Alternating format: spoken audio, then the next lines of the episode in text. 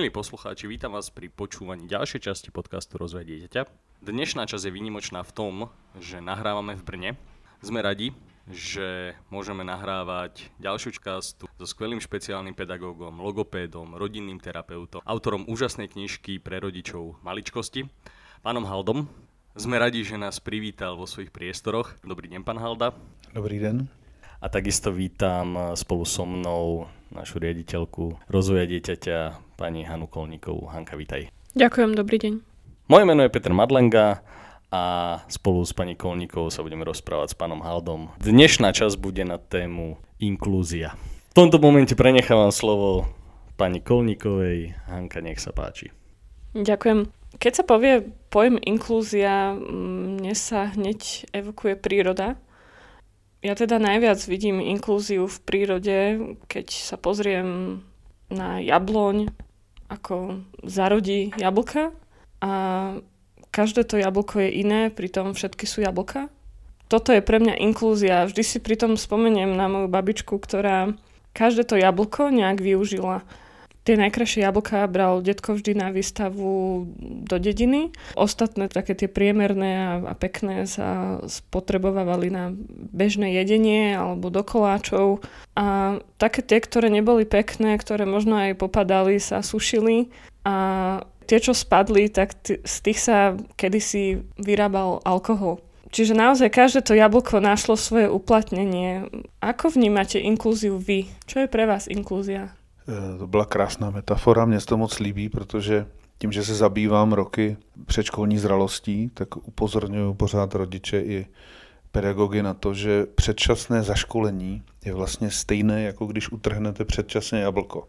Nezralé jablko. Ono vám na okně potom jako dozraje vlastně, že nakonec vypadá třeba taky z červená, ale když do něj kousnete, vidíte nebo poznáte, že bylo utržené nezralé. Prostě ovlivňuje to vlastně víceméně celý život. Já jsem toho vlastně sám krásným důkazem. Takže celkově musím říct, ta práce s dětmi a s tím, že prostě nemají všechny děti stejný start a, a že teda stát se snaží nějak tomu vycházet vstříc, tak je velice závažné téma, ale zároveň musím říct, že inkluze přišla a předpokládám, že podobně na Slovensku jako u nás v Česku přišla do naprosto nepřipraveného prostředí a já sám jsem k inkluzi, tak jak se vede v Česku, já jsem k ní velmi kritický. Jo.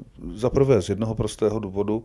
My jsme ve své podstatě systém, který je zaměřený na výkon. Nás zajímá úplně nejvíc ze všeho, kolik toho uděláme, abychom toho udělali co nejvíc.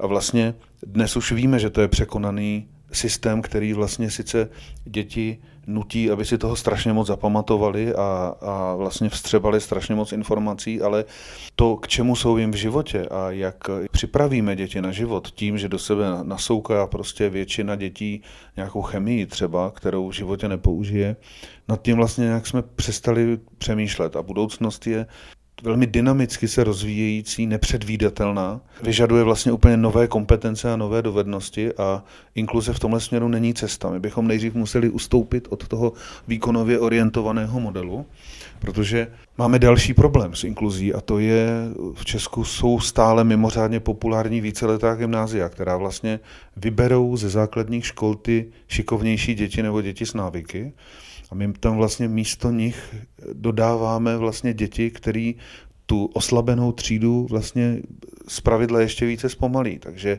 to je první věc, jakou efektivitu teda vlastně chceme od inkluze, když e, vlastně jsou v ní tyhle protimluvy. A pak je tady další věc a to je, děti se učí na prvním místě bezděčně. Jo? To znamená, učí se jedno od druhého a pro děti ve třídě úplně stačí, když to, co paní učitelka popisuje, když pochopí 4-5 dětí, a ty ostatní to vlastně chytnou od nich. E, proto učitelky, který dávají dětem větší jako volnost a větší prostor, tak toho víc naučí, jo? protože oni to sice neumějí, tak jak to říkala paní učitelka, ale umí to daleko rychleji použít. A inkluze zejména dětí mentálně postižených, tam bych viděl to jako vůbec jako nejproblematičtější, tak vlastně tyhle ty podněty bezděčné ani nemají jak nabídnout, ale ani je nemají jak konzumovat, protože prostě jsou to děti, které potřebují něco úplně jiného. Takže když, vzal jsem to trochu ze široka, omlouvám se, ale konstatuju, že jsem k inkluzi obecně velmi kritický, že jak Česko, tak Slovensko byly a stále jsou speciálně pedagogické velmoci, že jsou zařízení, která to umí s těmi dětmi s různými potřebami. A přijde mi, že dělat z, ze školství takovou, takový nepochopitelný kucmoch, který ještě navíc je naprosto nesrovnatelný pracovně. Když máte třídu, kde jsou tři inkludované děti a třídu, kde není ani jedno, tak vlastně a ty učitelky se pak porovnávají, tak se nemůžeme divit, že ty učitelé jsou vyhořelí a že jsou, že jsou strašně unavení, protože vlastně jako jsme do toho systému vložili prvek, kde jsme vůbec nepřemýšleli nad tím, jak, jak se to bude vyvíjet. Je to takový experiment, který se v mých očích zatím teda nevyplácí. Možno teda tento podcast vyznie trošku kontroverzně, ale ja tým, že som sama teda bola vzdelávaná segregovanie a poviem aj v tomto podcaste, že teda mám zrakové postihnutie a bola som 9 rokov v triede, kde bolo 6 detí s podobným postihnutím, aké mám teda ja. Bolo mi tam báječne jediný problém, teda, ktorý som mala, že to bolo ďaleko od môjho domova, ale čo sa týka edukačného procesu, bolo všetko úžasné. Dokonca si dovolím tvrdiť, že sme boli ako v tej najlepšej súkromnej škole, mali sme vlastné zošity, oftalmologa v škole, všetko prispôsobené pre naše potreby. Nie je náhodou špecializovaná škola prejavom toho, že naša společnost je inkluzivná? To neumím říct, protože víte, 20. století naprosto všechno známé změnilo. Až dnes jsme si vědomi toho, co způsobila třeba první, druhá světová válka, co způsobil socialismus, eh, co způsobují prostě pravidla jako zaškolování čím dál menších dětí, ať nejsme jenom, eh, jenom u válečných konfliktů a u politiky. A já se za sebe domnívám, že eh, lidi se prostě naučili strašně spolehat na školu, na vzdělávací systém. Jo? Když tak vezmete, tak v čem je vlastně výhoda dívenky, která má zrakové postižení, a já teda musím říct, že vnímám, pane Madlengo, doufám, že se nebudete zlobit, já vnímám jako velkou čest, že mám možnost hovořit s olympioničkou, to se mně nestává často, tak eh, v čem je vlastně výhoda toho těch speciálních škol? No přece v tom, že se upraví ty podmínky pro co nejlepší vzdělávání pro ty děti, které mají vlivem podobného třeba jako postižení nebo podobného zdravotního omezení, tak mají ty bezděčné podmínky pro rozvoj prostě lepší. Jo? Zatímco v té běžné základní škole, kde se má vlastně ta většina společnosti naučit spolu koexistovat, protože nezapomeňte, od doby, kdy je naše společnost gramotná, tak školství už nefunguje jako pogramotňování společnosti, ale slouží daleko víc pro sociální gramotnost a pro schopnost naučit se fungovat efektivně ve skupinách lidí, které jsme si nevybrali. Jo? Prostě školství, ono, jestli to kdy bylo jinak, jako, ale dnes je to prostě podstatně víc vidět. Lidi jsou schopni si informace sehnat sami. Dneska díky technologiím vám přichází do první třídy děti vlastně už jako částečně gramotné. Jo. Ten zakopaný pes je v tom, že děti se potřebují naučit, že mezi nimi jsou i děti, prostě, které jsou trochu jiné, ale to v té škole vlastně má eh, jako relativně malý smysl, protože ve skutečnosti se děti dřív potkávaly s těmito jako jevy v běžném občanském životě. Jo? Prostě v sousedství bylo prostě dítě, které bylo neslyšící, nebo prostě mezi námi vyrůstaly děti, které byly mentálně retardované. Já si třeba vzpomínám na spolužáka, který, já jsem vyrost na malé vesnici v Orlických horách a tam byla zvláštní škola, jak se to tehdy jmenovalo, až v Dobružce prostě, jo, což bylo asi 15 kilometrů, dvakrát přesedat na autobus. A Chodili jsme do třídy s klukem, který byl opravdu jako slabý mentálně a počítalo se s tím, že do té zvláštní školy prostě půjde. A protože nebyl schopný dojíždět tam sám a oba rodiče jeho pracovali, tak první dva roky chodil s námi jo, a měl od paní učitelky trochu jako vlastní práci, protože my jsme byli v té druhé třídě tam, kde on byl, eh, on byl v tý, na konci druhé třídy, byl tak jako dobře vzdělaný prvňák, jo? že potřeboval dva roky na to, aby zvládnul tu první třídu dobře. Po celou tu dobu ho rodiče učili dojíždět, pak se domluvili, že v té dobružce ho vyzvedla paní učitelka, která dojížděla taky a došli prostě do té zvláštní školy. A on vám do šesté třídy exceloval, protože on vlastně chytil z té druhé třídy jako takový náskok a ten si vlastně potom systematicky udržoval v tom, v tom chráněném prostředí prostě, protože ty zvláštní školy jsou stejně jako většina speciálních škol, jsou prostě plný bezvadných lidí prostě, jo. A Pamatuju si na to jako na inkluzi, která měla smysl, protože neměla jiné řešení v tu chvíli. Jo. Jinak musím říct, že my jsme prostě se s ním normálně výdali na ulici, že jo, prostě hráli jsme si, do některých her on se nezapojoval, protože na ně nestačil, on byl takový pomalý prostě. A pak byly věci, které naopak jako nesmírně jako dobře s ním šly, protože když jsme dělali třeba přehradu na potoce, tak on byl neuvěřitelně trpělivý v tom nosit tu hlínu, nosit ty klacky, nosit ty šutry a vlastně uvědomovali jsme si na tom naprosto bezděčně opět, jaké je jeho omezení a v čem je jeho přínos. A do dneška, když se s ním potkám, tak si povykládáme. Samozřejmě není to žádný jako hovor o, o jako nekonečnosti vesmíru, jo, protože se ho poptám. On se vyučil malířem pokoju, mám pocit, a, a tak vždycky vykládá, jak hrozně se mu z některých lidí tahají peníze třeba, protože on vždycky říká takovým pomalým hlasem, oni si myslí, že jsem blbej, že si to nespočítám, jo? ale on ty jednoduchý počty ty zvládá naprosto perfektně. A tak chci jenom říct, že škola není jediné prostředí, prostě, kde se děti mají potkávat a kde se s těmito jako situacemi životními mají potkat, protože stejně to, jaký vztah mají děti třeba k postižení, ten vychází z prožívané zkušenosti z rodiny.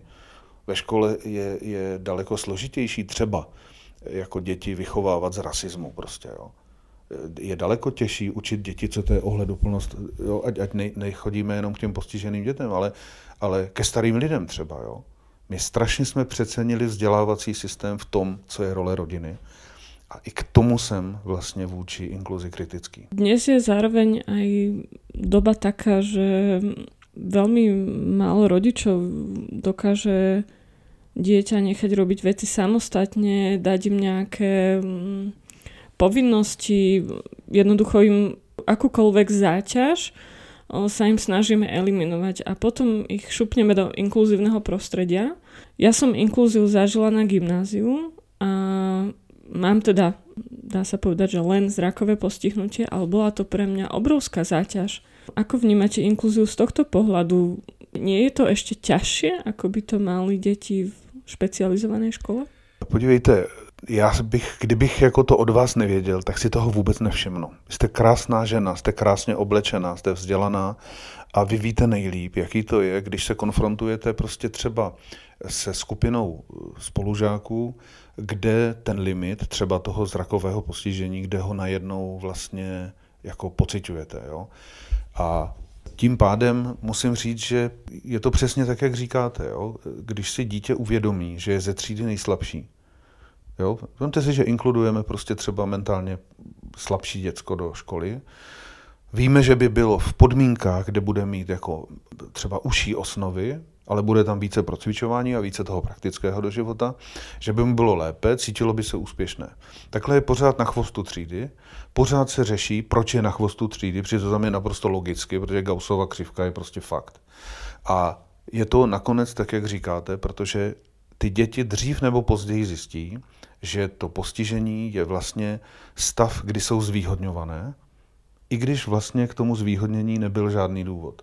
Jo, takže já si myslím, že zjistit, že jsem nejslabší ze třídy, ale vlastně díky inkluzi jako nemůžu dostávat nejhorší známky, vlastně vede k, k takovému zdeformování vidění reality a spravedlnosti u těch ostatních dětí, protože tak jako je to těžký pro to dítě, který vidí, že všechny děti chápou to, co já nechápu, ale zároveň všechny děti vidí, že já mám výhodu, třeba asistenta, kterýho oni prostě nemají a dochází tam vlastně k deformaci toho samotného smyslu sociálního. Takže souhlasím s váma. Já jsem roky pracoval na eh, škole pro sluchově postižené, byla to nádherná doba a mám tedy jako ať s tou logopedickou, s tou surdopedickou, ale taky psychopedickou eh, praxí velkou zkušenost. A musím říct, že třeba jak těžce se přesvědčovali rodiče, kteří se nesmířili se sluchovým postižením dítěte, Nadspali ho do běžné základní školy, kde s určitýma omezeníma, s obrovskou dřinou ty děti jako většinou prošly samozřejmě, protože jako furt jsme lidi a, a jako jdeme tomu snad trochu naproti.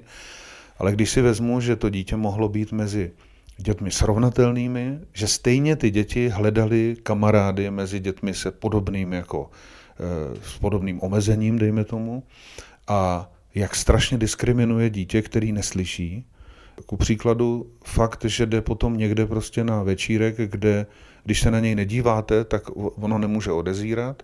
Jo? A, a stejně zjistíte, že se nakonec nejlíp cítí tam, kde, kde ty děti mají podobný smyslový postižení a, a, a tu znakovou řeč se snaží co nejdříve naučit. Jo? Takže já za sebe musím říct, že mě je často těch dětí inkludovaných líto, protože prostě vidíte, že se snažíme do nich nadspat něco, co stejně v životě nebudou potřebovat, ale je zákonná povinnost, prostě máme nějaké předměty, máme nějaké osnovy nebo rámcové vzdělávací programy.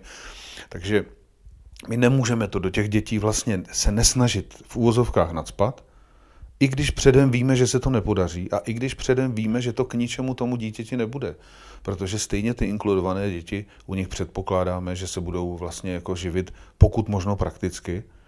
A pak je tady ještě jedna věc, kterou jste zmínila, velice jako důležitá, a to je, e, úplně se rozpadl lidem rozum v tom, jak důležité je ty děti osamostatnit ať postižené nebo zdravé, prostě já si na prvním místě musím umět vyčistit zuby, musím si umět namazat chleba, musím vědět, kolik co stojí a že když si rozvrhnu špatně finance a na konci měsíce nebudu mít doma toaletní papír, tak jako kdo mě pořád bude stát za zády, aby to za mě hlídal.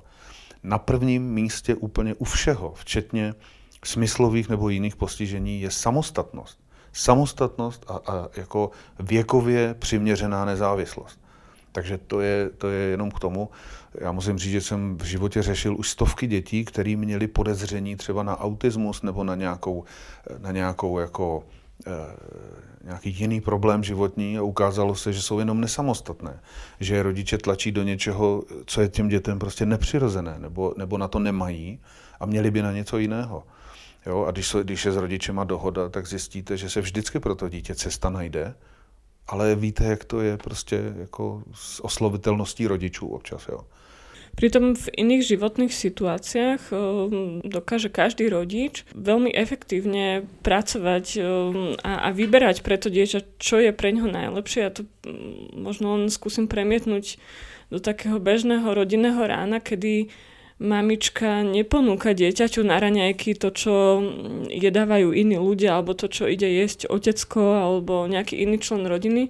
Jednoducho tá mamička vie, čo je pre to dieťa najlepšie dať mu na raňajky a nerobí tam z raňajky inkluzívne prostredie, keď mu tam nenúka párky, klobásy, slaniny, ale jednoducho ten jogurt s vločkami mu pripraví, pretože vie, že toto je pre ňo to najlepšie. Paradoxne potom máme problém v rovnako dôležitých situáciách sa rozhodovať v prospech dieťaťa. Niekedy sa mi to zdá byť také, že sa rozhodujeme, že na toto mám nárok a idem si to všetko vybrať, lebo ja mám na to nárok. Ale nejak uchádza z toho to, čo to dieťa naozaj potřebuje. Souhlasím. Víte, já jsem relativně nedávno, jsem tady měl maminku s holčičkou, která je naprosto jasně, má slabunký intelekt. Jo? Je to dítě, který prošlo s maminkou těžkým, asi 30-hodinovým porodem Jo, a všechny ty perinatální problémy se zhmotnily do toho, že ta divenka je prostě pro život. Je nesmírně milá, jo, ale taková prostě přibržděná a, a vidíte, že je potřeba tu, tu praktičnost životní jako u ní jako významně jako procvičovat. A teď ta máma, holka posmrkávala a ta máma automaticky vytáhla kapesník a chtěla jí jako ne, dát vysmrkat. Jo. Předesílám, že to byla předškolačka. Jo. Všiml jsem si, že má plínku.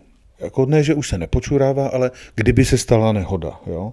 Potom prostě eh, holčička dostala hlad a tak maminka vytáhla krabičku a začala jí do pusinky dávat kousky jabka. A já jsem se na ní díval a říkám jí, mámo, co to děláte? Ta holka má ruce, ne? Jak to, že prostě to nedělá sama?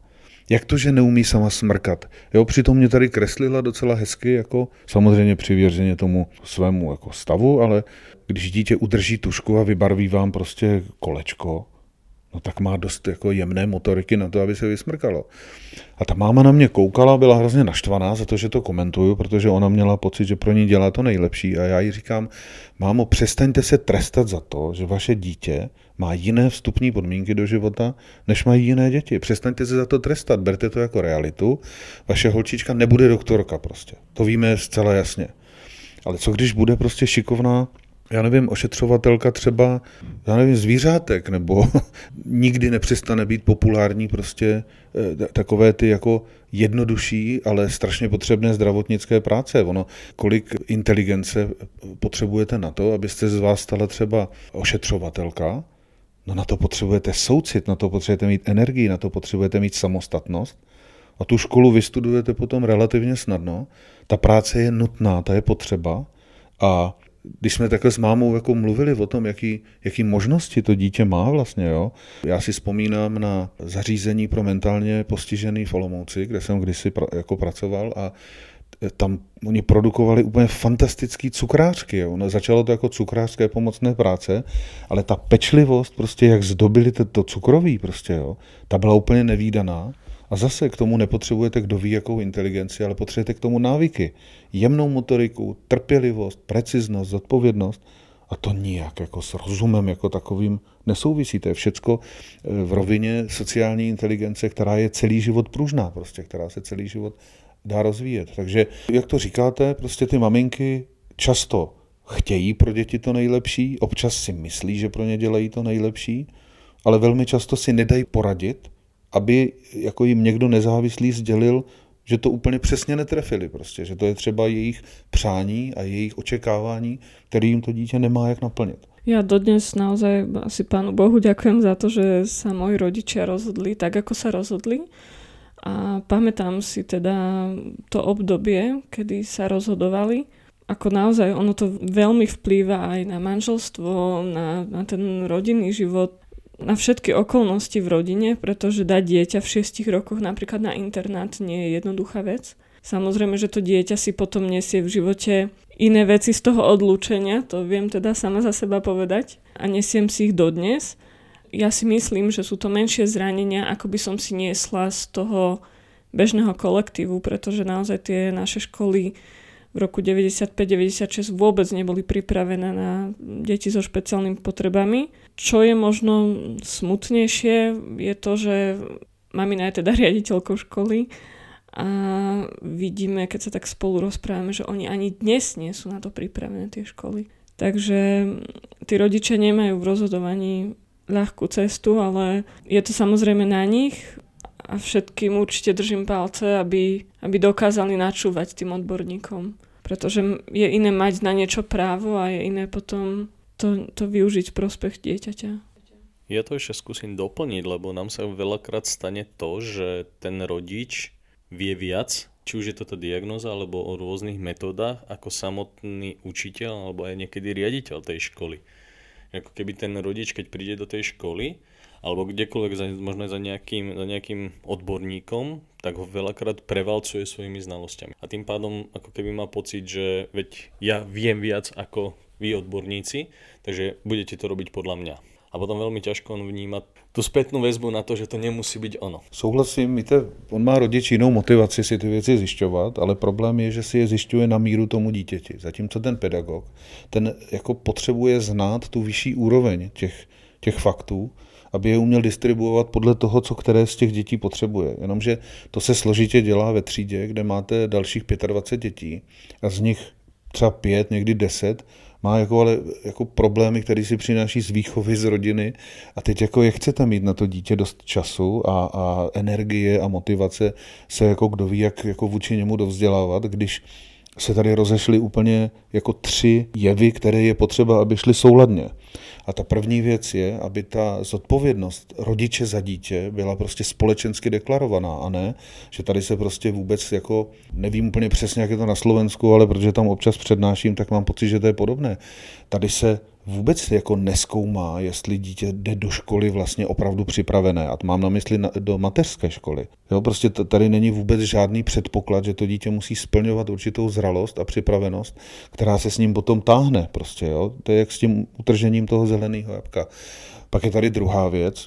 Politici slibují svým voličům, co za ně škola všechno udělá, počínaje sexuální výchovou, finanční gramotností, nějakou etikou a tak dále. Politici prostě slibují voličům něco, co vlastně hodí potom na ty školy. No ale když potom mluvíte s pedagogy a hlavně s mladými pedagogy, tak zjistíte, že tyhle ty sliby vůbec jako se nekamarádí v uvozovkách s tím, co se ty děcka na té vysoké škole dozvídají. Tam se tohle vůbec neučí, oni nejsou vůbec připravovaní na to, že budou mít ve třídách problémové děti třeba. Jo? A v tom máme dalšího zakopaného psa a to je, že vlastně na vysokých školách učí strašně málo lidí z praxe strašně málo těch, kteří uspěli, kteří jako v tom pracovali. Já jako lektor dalšího vzdělávání pedagogů vidím, že jsem většinu své praxe prožil na speciálních školách, jak jsou hladoví ti, ti angažovaní učitelé, jak jsou hladoví potom rozumět tomu, jako proč se to dítě chová takhle, proč se předvádí, jako jo, jak ho zaměstnat, aby ty ostatní děti si nestěžovaly, že on toho má mít třeba, jo. Ale opačný problém, že je třeba naše školství pořád ještě vůbec neumí pracovat s nadanými dětmi, zejména malými nadanými dětmi. Jo? Jak vysvětlit paní učitelce, že nadané dítě nemá dostat víc práce, ale že má dostat stejné množství, ale náročnější práce. Jo? To, to prostě, my tu, řekl bych, jako diskriminaci eh, jako jednotlivých témat my neumíme udělat a tím pádem jako dochází pak přesně k tomu, že rodiče poučejí učitele, který se potom ale domnívá, že to, co mu poradili, platí pro všechny jo? a vlastně pořád jsme v takovém kucmochu neporozumění, protože tady je potřeba jako spřáhnout síly, ale taky jako mezi námi. E, a v tom je ta česká a slovenská politika podobná. Vzdělávací systém by se musel aspoň na tři volební období výjmout prostě z vlivů politických a, a dobrou reformu, kterou jako naplánují napříč politickými stranami, tak potom opravdu jako 10, 12, nejlíp 20 let udržovat a podporovat, jako to udělali Finové, jako to udělali Dánové, prostě, jako to udělali Holanděni. Prostě ta politika vstupuje do toho, že každý přichází s novými nápady a i dobrá věc, kterou rozjela ta politika jako před nimi, tak se najednou musí přetřít a předefinovat. Vidím to konec konců prostě teď po volbách tady u nás. Jo? Mě volala jednou paní ředitelka tady z Brněnské mateřské školy a říkala mě, pane Alda, já nutně potřebuju prostě nějakou osvětu, abyste mi pomohl udělat pro rodiče, protože mně přišlo k zápisu 83 tříletých dětí a já se domluvila s pěti. 80, nebo 78 dětí z těch 83 nerozumělo, co chtěla. Z toho, a z těch pěti jako komunikovali dva a tři rozuměli. Ona mě říká, pane Helda, a to mě má přijít k zápisu sedm ukrajinských dětí. A já vlastně mě došlo, že mě čeká v novém školním roce nějakých 85 cizinců ve škole. Jo, jako kam můžeme dojít, jako když, jako čí je zájem, tenhle ten nezájem o ty vstupní podmínky pro děti do škol. A pak se to s těma dětma táhne, protože já jsem prosím vás dávno pochopil, když jsem ještě pracoval v pedagogicko-psychologické poradně, kde jsem psal ty stovky zpráv u dětí s oslabenou vizuomotorikou, vizuální diferenciací, nedostatečnou hemisférickou spoluprací. To vůbec nemluvím o, o lateralitě.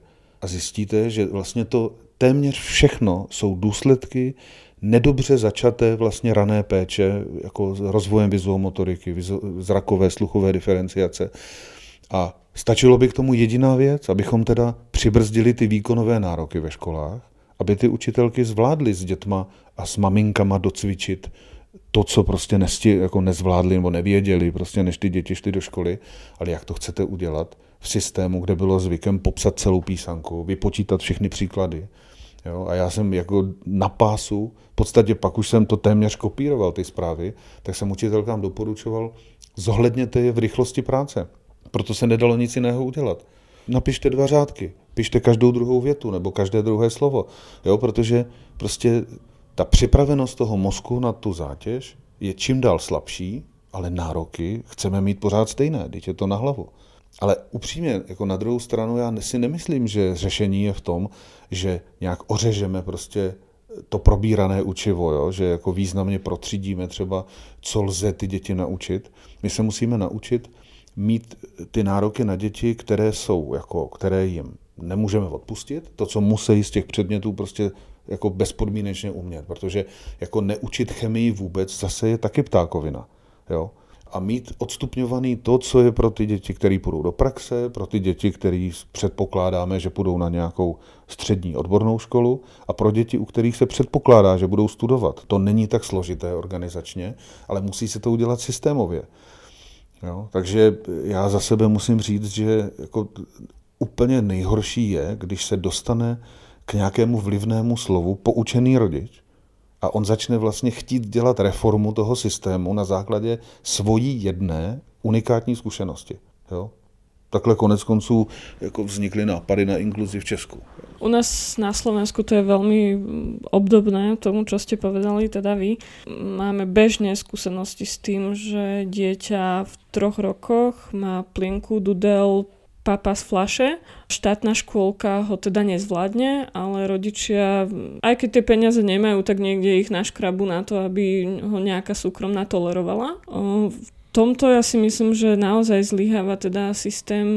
Jednoducho také dieťa naozaj nemá čo robiť v škôlke. V tom sa asi zhodneme a určite pediatri v tom zlyhávajú, pretože neviem, teda nie som pediatr, ako, ako fungujú jednotlivé tieto prehliadky detí, ale ako v troch rokoch chodiť s plienkou a s dudlom a bezdôvodne, naozaj bezdôvodne, nejde tam o nejaké ťažké motorické postihnutie alebo takto. Tak to je určite jedna vec. Ďalšia vec je, že aj na našich vysokých školách učia učiteľia, ktorí 15-20 rokov nedržali dieťa v ruke. Čo tiež ako veľmi ťažko sa o niečom hovorí, čo som zažila pred 15 až 20 rokmi. No. A takú pamäť mať. Ďakujem. Takže áno, je to u nás veľmi podobné preto často tí rodičia, tak ako povedal Peter, tak uh, oni ten systém dokážu valcovať potom, pretože oni, oni tú motiváciu majú vo svojom dieťati a dostanú sa na všetky v podstate kurzy, ktoré sú určené, nechcem povedať, že prioritne pre učiteľov, určite sú určené aj pre rodičov, ale jednoducho ten rodič sa tam dostane vo voľnom čase, naozaj tí riaditeľia škôl majú potom pocit, že aha, že tak tu tento rodič tomu rozumie a dokonca naša legislatíva umožňuje, aby pokiaľ škola nemá asistenta učiteľa, tak aby robil asistenta do toho času rodič dieťaťu. Takže u nás je až toto možno, neviem, či aj u vás? Ano, to je v Česku taky jako možné. Tam vám naprosto se rozvrací emocionálně třída, že každý tam chce mít svou maminku, že jo. Když vidí, že ta maminka je trpělivá a posluhuje. Jo? A já jenom bych dodal k tomu, co říkáte, tohle je obrovský problém ještě z jednoho důvodu. V Česku dramaticky stoupá věkový průměr zboroven. A vy přijedete na zborovnu, kde víte, že v každé třídě už dneska jsou děti s nějakým opatřením prostě. A vy přijdete do třídy, kde zjistí, nebo do školy, do zborovny, kde zjistíte, že je třeba nevím, 18 pedagogů, z toho je logicky většina učitelek, logicky většina učitelek ve vyšším středním věku které jsou unavené, ne, to nemluvím teďka o covidu, prostě, které jsou unavené prostě tím, jak se naprosto marně snaží do těch demotivovaných dětí jako dostat třeba fyziku. Ale když se s nimi bavíte, tak zjistíte tři dost závažná zjištění. Za prvé, těm učitelkám často nefunguje osobní život a jsou unavený z toho osobního života, protože neví, jak ty problémy řešit, nemají energii jít se na tom s někým poradit. Jo? A vlastně ty neřešené osobní problémy jsou časovaná bomba toho systému. Pak je tady druhá věc. Jo? Jinými slovy, potřebovali bychom ve školách jako školní psychologii i pro ty dospělé prostě. Jo? Pak je tady druhá věc. Zjistíte, že ta učitelka rve do dětí fyziku a když se jí zeptáte, jako, jestli jako zná ty děti jmény, tak zjistíte, že školství je prostě prostředí, kde se běžně tyká příjmením, protože prostě ta jako naše etika a, a naše metodologie vlastně neobsahuje fakt, že třeba učitel by neměl dětem dávat známky dřív, dokud si je nepamatuje jmény prostě. I kdyby si jenom nalepili ty děti vysačku, ale říkat někomu Haldo je úplně jiné, než říkat mu Jiří prostě, jo. Když mu tykáte tomu dítěti, že jo. A pak je tady třetí věc a to je, jako učitelé si vůbec nevyměňují zkušenosti učitelé se rozlezou do zboroven a, a jako pokud teda do kabinetu a pokud mají zborovnu, tak stejně většinou řeší především to, co se nedaří, to, co je trápí, ale ten pozitivní přenos zkušeností, ten vůbec není zvykem v těch zborovnách, takže oni vědí přesně, co je špatně, ale když potom já dělám takové workshopy ve zborovnách, nebo dělával jsem, ono to je strašně únavné a, a malý efekt to má, a učíte ty učitele, aby se podělili prostě o zkušenost jenom, jo? třeba jak se vám učí po paní učitelce z matematiky, jo? nebo jaké atmosféře vztahů jsou děti po Němčině. Jo? A teď zjistíte, jak strašně ohrožuje učitele zpětná vazba. Oni spolu neumějí mluvit, nesnesou zpětnou vazbu a vlastně jako je to pořád stejné. To prostředí je dráždivé, je, je napjaté a vlastně e, jenom z důvodu, že my se vlastně, my se to pořádně nenaučíme a celý život žijeme s obavou, že to pořádně neumíme. Jo. Těch problémů máme k řešení hromadu, ale nejsou žádný uši, který by to slyšeli, protože já nechci nikoho děsit. Upřímně řečeno, jako konfrontuju zase taky zkušenost prostě nějakou 20 letou, která je v něčem nesouměřitelná, protože lidi se prostě vyvíjejí, jo. ale opravdu rodí se pořád zdravé děti, ale my z nich díky téhle nedostatečné rané péči a vedení k samostatnosti, my z nich vlastně v úvozovkách vychováváme čím dál méně vzdělavatelné a tím pádem čím dál méně zaměstnatelné osobnosti. Jo, vidím to, jak občas, když mě to kapacita dovolí, tak jako spolupracuju s některými firmami a jak obtížně jsou zaměstnatelní mladí lidé prostě. Takový ty šikovný, ty jsou zabraný ještě na střední škole, jo, ale prostě do praxe přicházejí mladí lidi, který ne, nevstanou do práce, chtějí rovnou, protože všechno dostávali bez zásluhy nějaké, tak chtějí rovnou prostě nadstandardní plat, nadstandardní podmínky. Já nevím, čí záměr je vytvořit z, z lidí nezaměstnatelné, ovladatelné stádo prostě. Jako, jo. Ne, nevím prostě ale přijde mi to děsivé teda. S tým feedbackom u učiteľov mám tiež veľmi teda bohaté osobné skúsenosti, keď som robila špeciálneho pedagóga v škole, kde bolo 600 detí. Tí učiteľia sa báli toho, že ja tam prídem do triedy sa pozrieť na nejaké dieťa. A ja som tomu nerozumela, že prečo sa toho boja. A pochopila som to v jednej situácii, kedy sme mali problém s jednou mamičkou, teda ona hovorila, že nevytvárame jej dieťaťu dostatočné podmienky, pričom keď som si spočítala dochádzku dieťaťa, tak to dieťa viac nebolo v škole ako bolo. Tak som povedala, teda pani učiteľka, ja prídem ku vám na matematiku a potrebujem naozaj zistiť, že či to dieťa, že či mu vy dokážete vytvárať tie podmienky. No a zistila som, že teda po škole idú o mne reči, ako, ako sa teda tá pani učiteľka bojí toho, že ja tam prídem. Ja som tam samozrejme teda prišla, tú matematiku som si tam nejak odsedela, zapísala a na dve strany som jej v podstate napísala, dá sa povedať, pochvalu o tom, ako, ako to naozaj vedela bolo to dieťa s dyskalkuliou. Tá pani učiteľka si teda veľmi často overovala naozaj, že či to dieťa porozumelo. Aj iné deti s dyslektickými ťažkosťami a takto boli v triede naozaj úžasne prijaté. Chodili k tabuli, tá trieda bola ochotná ich počkať, šikovnejší žiaci dostali náročnejšie úlohy, ako fungovalo to báječne. A až potom to pani učiteľka teda prišla za mnou a pochopila, že veď ty si mi napísala pochvalu na dve strany a že áno, že Katka o toto teda išlo. Tak oni len sa teda boja nepoznaného a s tým, že ten náš systém im neponúka tie benefity toho feedbacku, tak mají obrané mechanizmy a zapínají ich. Ono to má logiku. Nezapomeňte, že my jsme Česko, Slovensko a Maďarsko jsou snad poslední tři země v Evropě, které mají klasifikační řád postavený na hledání chyby.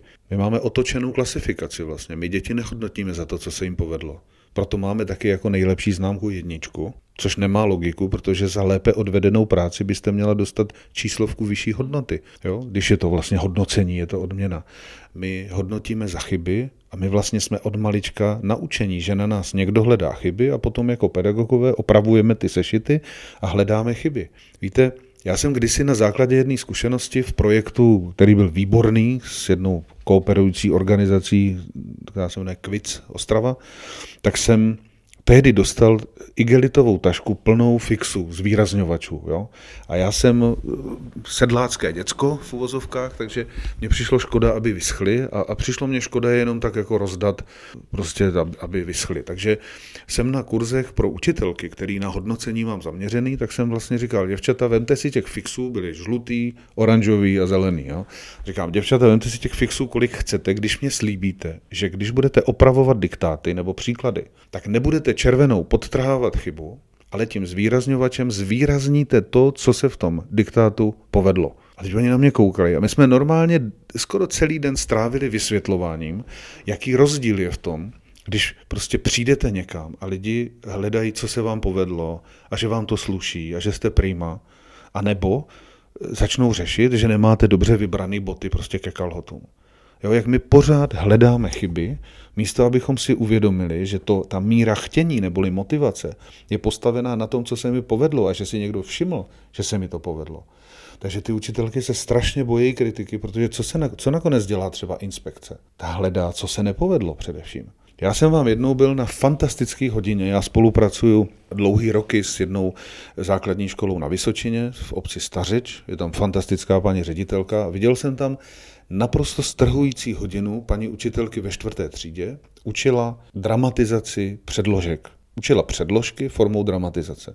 Ty děti jako hrály ty předložky a ty ostatní hádali, co to je. Na jazykocit, vztahy mezi dětmi, komunikaci. To bylo koncert prostě a byla to hodina, kterou si nepřipravila kvůli mě, protože paní ředitelka, protože jako jí přišla nějaká kontrola, já jsem měl být v hodině u ní a tak přišla rozborovně a říká, děvčata, ujmete se někdo Jirky, jako on má teďka volno tady. No a tady ta paní učitelka Milena, ta říká, jo, tak jako jestli chce, tak ke mně byla nejistá strašně, jenom jsem tam vlez, jo, ale tu hodinu tam bylo vidět prostě, že spontánně to funguje. Ta hodina byla prostě strahující. A když jsme se potom po hodině si sedli, ona si vzala jako sešit, že tušku, zač chtěla si psát jako poznámky a taky říkám, paní, ředit, paní učitelko, to bylo tak fantastické. A teď jsem jí vypích, co všechno se mi tam líbilo. Jak nenechala děti na pochybách, jo? když tam čtvrtáci, že tam začíná erotické dusno v těch třídách, tak když kluci se jako posmívali prostě jako tam, nebo spíš ne posmívali, ale culili se rozpačitě prostě, protože tam holka měla přiléhavý tričko a bylo vidět, že boubelatí jako holka. A ona to tak fantasticky ošetřila, tak elegantně prostě ošetřila tu sexuální situaci v té třídě. Ta hodina samotná byla vynikající, prostě ty děti pochopili, co to jsou předložky, jo, tvořivě je používali ve větách. A ta paní učitel si, si nenapsala ani větu. A já jí pak říkám, no co koukáte, jako je, je něco špatně? A ona mě takovým tenkým hláskem říká, no já čekám, co jsem dělala blbě, co mám jako zlepšit. Já říkám, já, já nevím, jako co jste dělala blbě, já jsem se zaměřil na to, přece to, co roste, roste z toho, co je dobré, co je v pořádku. Jo, říkám jim, no mohla jste jako toho naplánovat méně do té hodiny, jako příkladu. Jo? Rozhodně stálo za to jako víc si tu hodinu užít, jo? ale chápu, že jsem tam byl cizí element, jako že, že ta nervozita mohla být tím, ale jako proč bych vám hledal chyby? A ona, aha. A pro ní ta zpětná vazba, pozitivní, vlastně k ničemu nebyla. Tak jsem šel do zborovny a říkám, děvčata, musíme jako jednu věc změnit. Jako vypích jsem to, co jsem viděl u té paní učitelky a řekl jsem to všem. A oni byli zastrašený. Ty ženský byli zastrašený tím, že někdo změní ten náhled na to, jak se v Česku kontroluje, jak se hospituje a jak se dělá inspekce, protože my jsme naučení, že na nás lidi hledají chyby.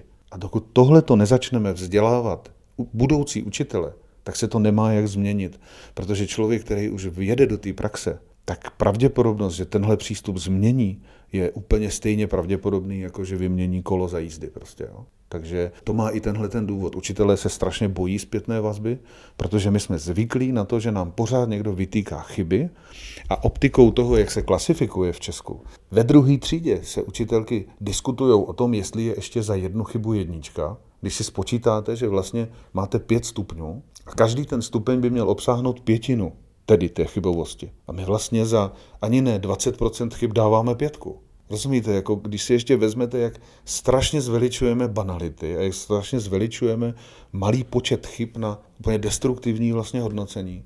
To je další věc, prostě, která se nedaří změnit. Toto je v podstatě aj problém tej inklúzie, že to, čo ste teraz povedali, pozitívna spätná väzba, pozitívne hodnotenie, alebo teda hľadanie toho hodnotenia v tých pozitívnych veciach. Toto chcú rodičia dieťaťa s postihnutím, kdežto učitelia stále chcú hodnotiť tak, ako sú zvyknutí. Čiže a popri tom musíme tú triedu zanechať tak, aby sa tam dokázali učiť aj tie zdravé deti. Takže ak teda je inklúzia vydarená, tak stojí naozaj na bravúrnom učiteľovi, si myslím, ktorý v tej triede teda je a prípadne jeho asistentovi. Je to přesně, jak říkáte. A když si uvědomíte, že tam je dítě, který si dřív nebo později uvědomí, že je výkonově outsider v té třídě, a ještě vlastně jako máme stejný přístup, že na něm hledáme chyby a pak mu řekneme, no krásná čtyřka to je dneska, jo. Prosím nás, to je jako, z toho si dělali srandu, už směla, svěrák se Smoljakem v Marečku, podejte mi pero prostě, jo. My jsme nepoučitelní, to je, to je skoro 50 let starý film a my se chováme pořád stejně. A to vůbec nepočítám jako jinou věc, která je vlastně jako úplně podceněná, protože nezapomeňte, že vzdělávací systém měl významně regulativní a, a korekční jako vliv, protože oni vlastně ten vzdělávací systém v tom jako habsburském slova smyslu, on měl především děti formovat k práci v manufakturách, takže jako proto dělat toho hodně, ne, do nekonečna opakovat, neopisovat, jo. A přitom to bezděčné učení, které já pořád jako stále připomínám, je vlastně ve školách taky naprosto nepochopené, protože to, jak sedí děti v těch řadách za sebou třeba, jo, to je vlastně sice způsob, jak dětí nadspat do té třídy co nejvíc, ale ty děti na sebe nevidí. Takže když si povídáte s někým z první lavice, tak všechny děti za ním z toho nemají nic, ty děti na sebe potřebují vidět. Pak je tady další jako bezděčná důležitá věc a to je, ty děti potřebují sedět tak, aby si vyhovovali rychlostí práce, protože rychlý dítě nenaučí nic pomalý a pomalý rychlý. Slabší dítě nenaučí nic chytrý, ale to chytrý zase se nenaučí nic od toho slabšího. Prostě my jsme vůbec nepochopili, že tohle je potřeba v tom hledat logiku a že to logiku má. A ta diskuze k tomu, jak by to školství šlo revitalizovat, ta prostě nevznikne. Protože upřímně řečeno, ten jako populismus, který vzešel z toho postkomunistického uvažování, jako který je vlastní skoro všem postkomunistickým zemím, tak ten vlastně jako děti vůbec nezajímá, protože to nejsou voliči. Že? Takže jako nás, proto se pořád dělají reformy na vysokých školách a přitom je nutné začít reformami v mateřských školách.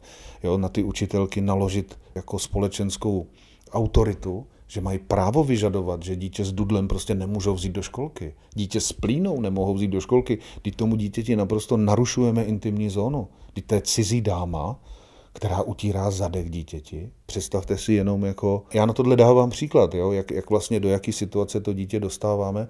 Představte si, že dospělý člověk po úrazu je upoután na lůžko v nemocnici a utírá mu zadek zdravotní sestra, cizí člověk. A víme, jak citliví jsme na to my lidi, kteří už si všechno dovedou rozumem kompenzovat. Ale to dítě, pro něj se ta jeho intimní zóna stává věcí veřejnou vlastně. Jo. Těch problémů je ještě daleko víc, vlastně, než si připouštíme. A u té inkluze, jako v systému hodnocení za chybu, to jste přesně trefila jako ten, tu desítku, protože jako jak chcete ve třídě, kde jsou všechny děti hodnocený za chybu, vytvořit pro to dítě podmínky, že jeho teda budeme chválit za to, co se mu povedlo. Teď je to nespravedlivé. Jo? Inkluze nesmí rozbít tu rovnost, ten smysl pro spravedlnost dětí, protože ta inkluze má přinést mimo jiné i to, aby ty děti, které nemají zvýhodnění vlastně systémové, protože jsou nějak znevýhodněné, tak aby neměli výhody, na který nedošáhnou ty děti jo, které vlastně jako jsou handicapované tím, že jim nic není v úvozovkách. To je prostě nedomyšlené. V tejto našej diskusii sme sa doposiaľ asi teda zhodli na tom, že v aktuálnom vzdelávacom systéme na Slovensku a v Čechách je teda inklúzia, respektíve že by sme boli viac pri aktuálnom systéme zástancami segregovaného vzdelávania. Ja nechcem, aby to vyznelo tak, že sme proti inklúzii a viem si, ja, ja teda osobne si viem predstaviť inklúziu štýlom napríklad, že teda poradenské zariadenie by odporučilo pokojne teda aj dieťaťu s mentálnym postihnutím vaše dieťa bude, milá mamička, v inklúzii z počiatku na 10% napríklad a to na hodine vytvarnej výchovy. Jeho vytvarná výchova baví, nemá pritom problémové správanie a stretneme sa o 3 mesiace, tento stav prehodnotíme, uvidíme, či si zvykol na kolektív, či by sme tam napríklad vedeli pridať hudobnú a desenzitivizovať nejaké zvuky, alebo jednoducho začať postupným začlenovaním toho dieťaťa. Ako to vnímate vy? Ako by malo prebiehať zaškolovanie dieťaťa? Skúsme to teda viac orientovať na deti s mentálnym postihnutím, možno problémovým správaním, autizmom. Ako by malo byť takéto dieťa zaškolené do bežnej školy? Podívejte, za prvé si musíme být úplně jistí, jak moc je to opravdové postižení a jak je to moc důsledek výchovy jsou maminky, které jsou tak nesmlouvaví v tom, co po dětech chtějí, že úplně utlumí jejich přirozený rozvoj. Jo, já jsem takových dětí viděl stovky v životě, takže jako nikdo nenamluví, že se rodí čím dál víc postižených dětí. To tak prostě není. My je jenom umíme hůř a hůř vychovat. To je první věc. Za druhé, celá tahle ta situace musí být výborně diagnosticky a terapeuticky jako ošetřená, protože vlastně to, co děláte vy, je svým, jako ve své podstatě ta nejlepší terapeutická praxe. Jo, pomoct tomu dítěti na míru s tím, aby zvládalo něco prostě a dotklo se těch možností a že ono jako konfrontovat se s tou běžnou populací je stejně nutné a nejpozději v 6. 7. třídě k tomu dojde. Jo. Nicméně to dítě v ochraném režimu je vlastně jako adaptované na ten oficiální svět, že nezapomeňte nástup do první třídy je střed s těžkou realitou, protože to je střed s novým prostředím, s hodnoceným výkonem.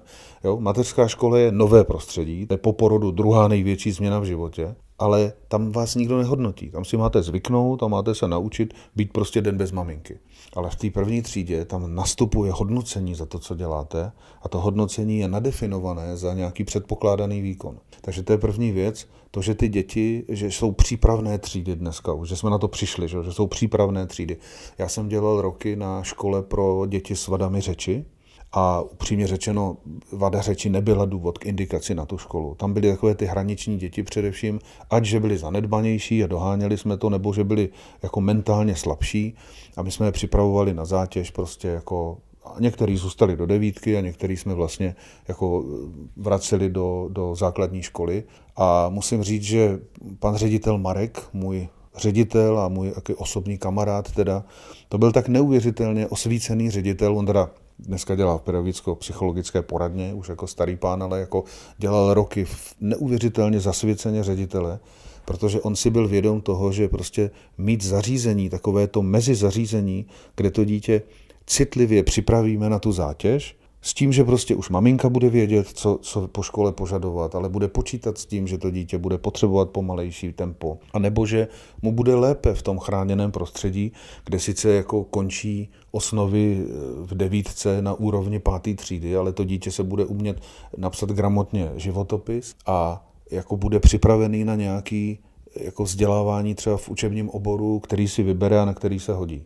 Takže to postupné zaškolování v tomhle slova smyslu to nemusíme objevovat. To objevené bylo a vlastně jako na něm není moc co vylepšovat. To, že jsme zároveň touhletou formou trochu zhrdli, protože nejtěžší věc, a tu víte úplně stejně jako já, dokonce myslím, že jste tím konfrontováni častěji, úplně nejtěžší je, aby rodič přijal realitu. Aby přijal, že to dítě prostě bude mít nějaké omezení, že to omezení ale jako nemusí znamenat nižší kvalitu života, jo, protože jako nevím, jestli není lepší být šťastná kadeznice, než nešťastná psycholožka. Aby rodiče přijali prostě, že to je tak a že to přece vůbec jako neznamená, že to dítě má mít méně rád, jako jo. To je první věc, přijmout realitu. A pak je tady druhá věc, v tom přijetí reality naplánovat tu práci tak citlivě, aby to dítě nepojalo odpor k tomu, co po něm chceme, protože prosím nás i zábavná činnost, tu můžete začít nenávidět, když jí je moc. Jo? Představte si prostě, že máte ráda, i když teda nepůsobíte, že byste ráda sladkosti, ale představte si, že máte ráda sladkosti a teď se prostě někde toho přejíte, že to nemůžete měsíc ani vidět. A, ale pozor, tam je regulační účinek toho cukru. Jo? Zatímco u učení, tam je ten regulační účinek daný vztahem a radostí z poznání. Takže když dítě přetížíme, tak nemusí být ani postižený, aby pak nenávidělo prostě přírodní vědy, aby nenávidělo matematiku. Takže já bych to viděl jako, když to mám říct obecně, jako co nejcitlivější proces, který respektuje to, že to dítě se zoceluje pomaleji. A je to o úplně jako nejdůležitější tam je o práci s rodiči o tom, aby ten rodič v té chvíli, kdy s tím dítětem má pracovat, aby neporušoval tu dohodu, aby neporušoval tu citlivost, jo, tu unikátnost a specifičnost toho procesu. Víte, já to jako logoped roky zažíval, jo, že prostě ukážu mamince, jak nejjednodušší je vy, vy, vyvodit dítěti třeba návyk na hlásku R. A zjistíte a říká mi, maminko, 150 krát denně po pěti vteřinách. Jo, poběží kolem vás, chyťte ho, otevři pusinku, zvedni jazyček, spevni ho jo, a vytvořit návyk. A pak zjistíte, že máma prostě jako na to nedala, deset minut dítě mordovala a pak už ho nechytila, ono se nesnažilo. Jo, že prostě spolupráce toho rodiče s odborníkem, který to umí správně naplánovat a správně načasovat, tak je tady jako strašně důležitá, což samozřejmě předpokládá i důvěru toho rodiče v toho odborníka. Jo. Bohužel lidi od nepaměti raději věří tomu, kdo jim říká, co chtějí slyšet, než když jim někdo říká něco, musíte se změnit. V zájmu toho dítěte se musíte změnit vy, maminko, a vy, tatínku. Jo?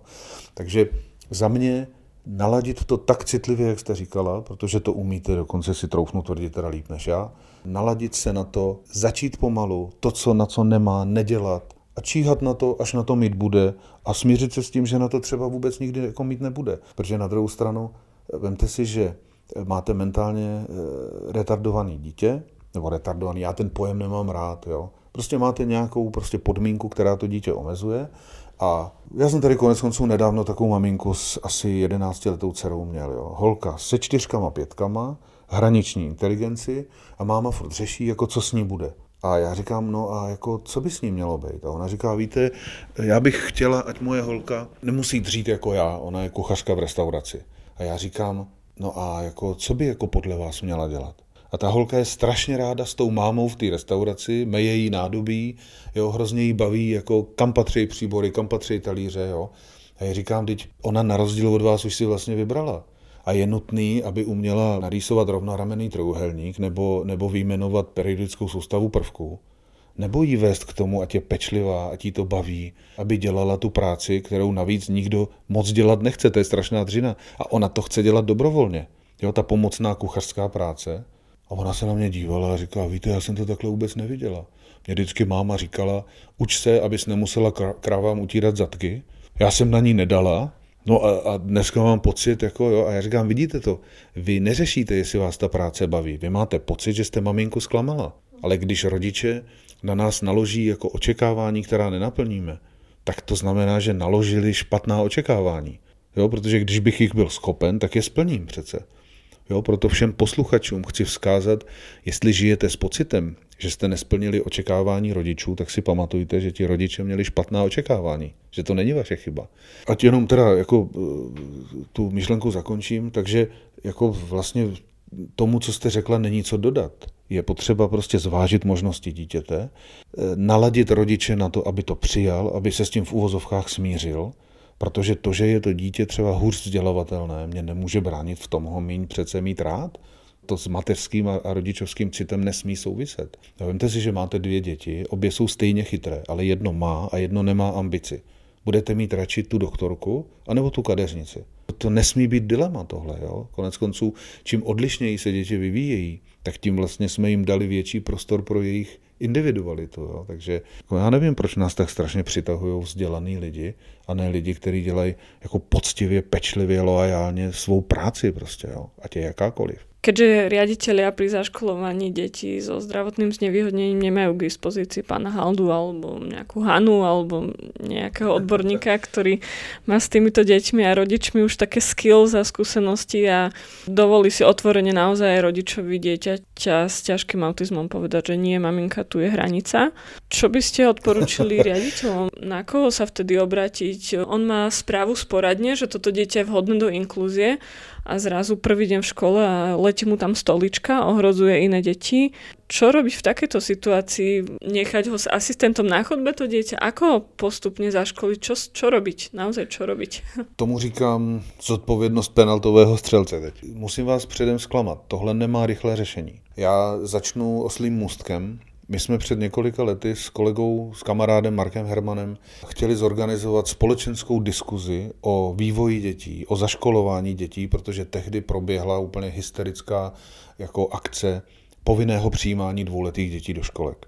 A my jsme chtěli upozornit na to, protože ty dvouletý děti mohou do mateřské školy dávno, pro samoživitelky, pro ambiciozní mámy a tak dále. To je prostě věc, kterou dávno mohli. My jsme chtěli poukázat na to povinné, že prostě když nastupuje dítě do mateřské školy, tak musí mít takovou úroveň vývoje, aby ho to zaškolení neohrozilo. Jo? Citově, co se týče intimní zóny jo? a tak dále. A víte, co mě absolutně zaskočilo?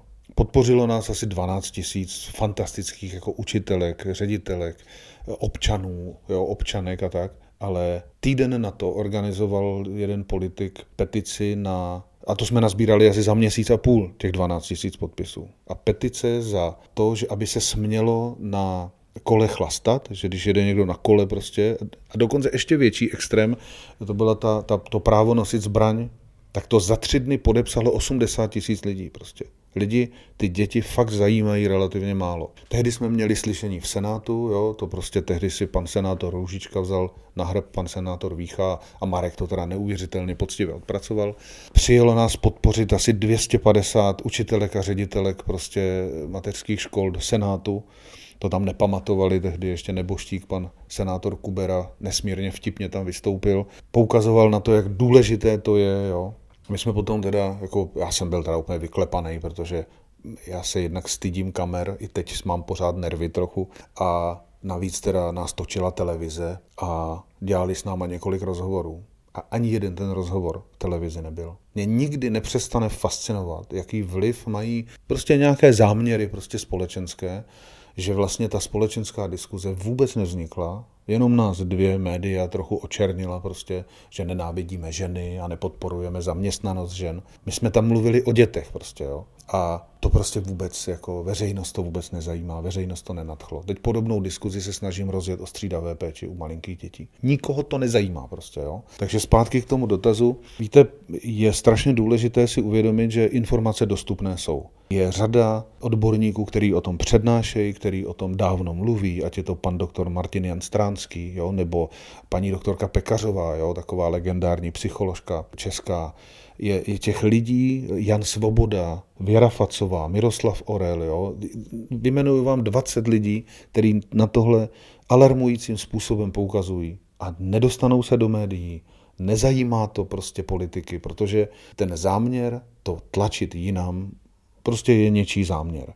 Takže to, co proto ten ředitel může udělat, je zaprvé kontaktovat organizaci třeba jako jste vy a dát jí takovou váhu, aby bylo jasné, že my jsme si sem paní Hanu pozvali proto, protože ona tomu rozumí a my budeme podporovat vaše dítě tím směrem, kterým ona nám pomůže jako naladit, protože ona tomu rozumí. Nezapomeňte, že ten odborník, to je vlastně přece jako ta nezúčastněná, nezávislá osoba, která by to měla umět posoudit líp než ti, který zejména ty, který k tomu dítěti cítí nějakou emoci, zejména rodiče. Takže zjistit si informace lze, pozvat si zodpovědnou, odborně jako vzdělanou osobu lze taky. A pak jde o pouze o chtění. Protože paní učitelka přijde a řekne, proč já tam mám prostě inkludovaný dítě, jako proč zrovna já, já jsem unavená prostě, jo. Já tam mám už takhle tři zlobivý kluky a ještě mě tam přibyde prostě jako tady tohleto děcko, jo. Takže mám pocit, že nakonec jako ta inkluze, když už se to dělá tak, jak se dělá, tak je strašně o tom samotném chtění, o toleranci a o tom, že paní učitelka nebere, že to dítě nebo to dítě s asistentem je tam prostě jenom, aby jako kazilo její záměr, aby kazilo její soukromí, jo, aby tu třídu prostě jako rozrušilo, protože Víte, s tou inkluzí je to podobné jako s adopcí. Jo? Jsou děti, prostě, které nejsou vhodné do adopce, jsou děti, které nejsou vhodné do adopce tomuto páru, jsou páry, které nejsou vhodné pro adoptování dětí a tak dále. A jsou prostě třídy, kam je extrémně rizikové inkludovat dítě. Jsou děti, které jsou neinkludovatelné, a pak jsou učitelky, které to nesnesou, protože prostě ten jejich naučený způsob jim prostě nedovolí integrovat vnitřně to dítě mezi ty děti protože prostě neumějí třeba rozdrobit pozornost na, na nějaký jako individuálnější potřeby dětí, jo? i když teda mezi náma individuální péče ve třídách je trochu iluze. Jo? Takže ředitele eh, si potřebují sehnat informace, troufnu si tvrdit, že to, co tomu trochu chybí, je, aby ti ředitelé zejména, aby ty informace chtěli nabít společně. Jo, aby si prostě pozvali paní Hanu, která jim prostě 30 ředitelům přednese ty zkušenosti, které s tím máte a to doporučení, které jim můžete už dávno díky praxi dát. A oni jako u toho si sami jako ujasnějí diskuzema spolu, protože zase bezděčné učení, že?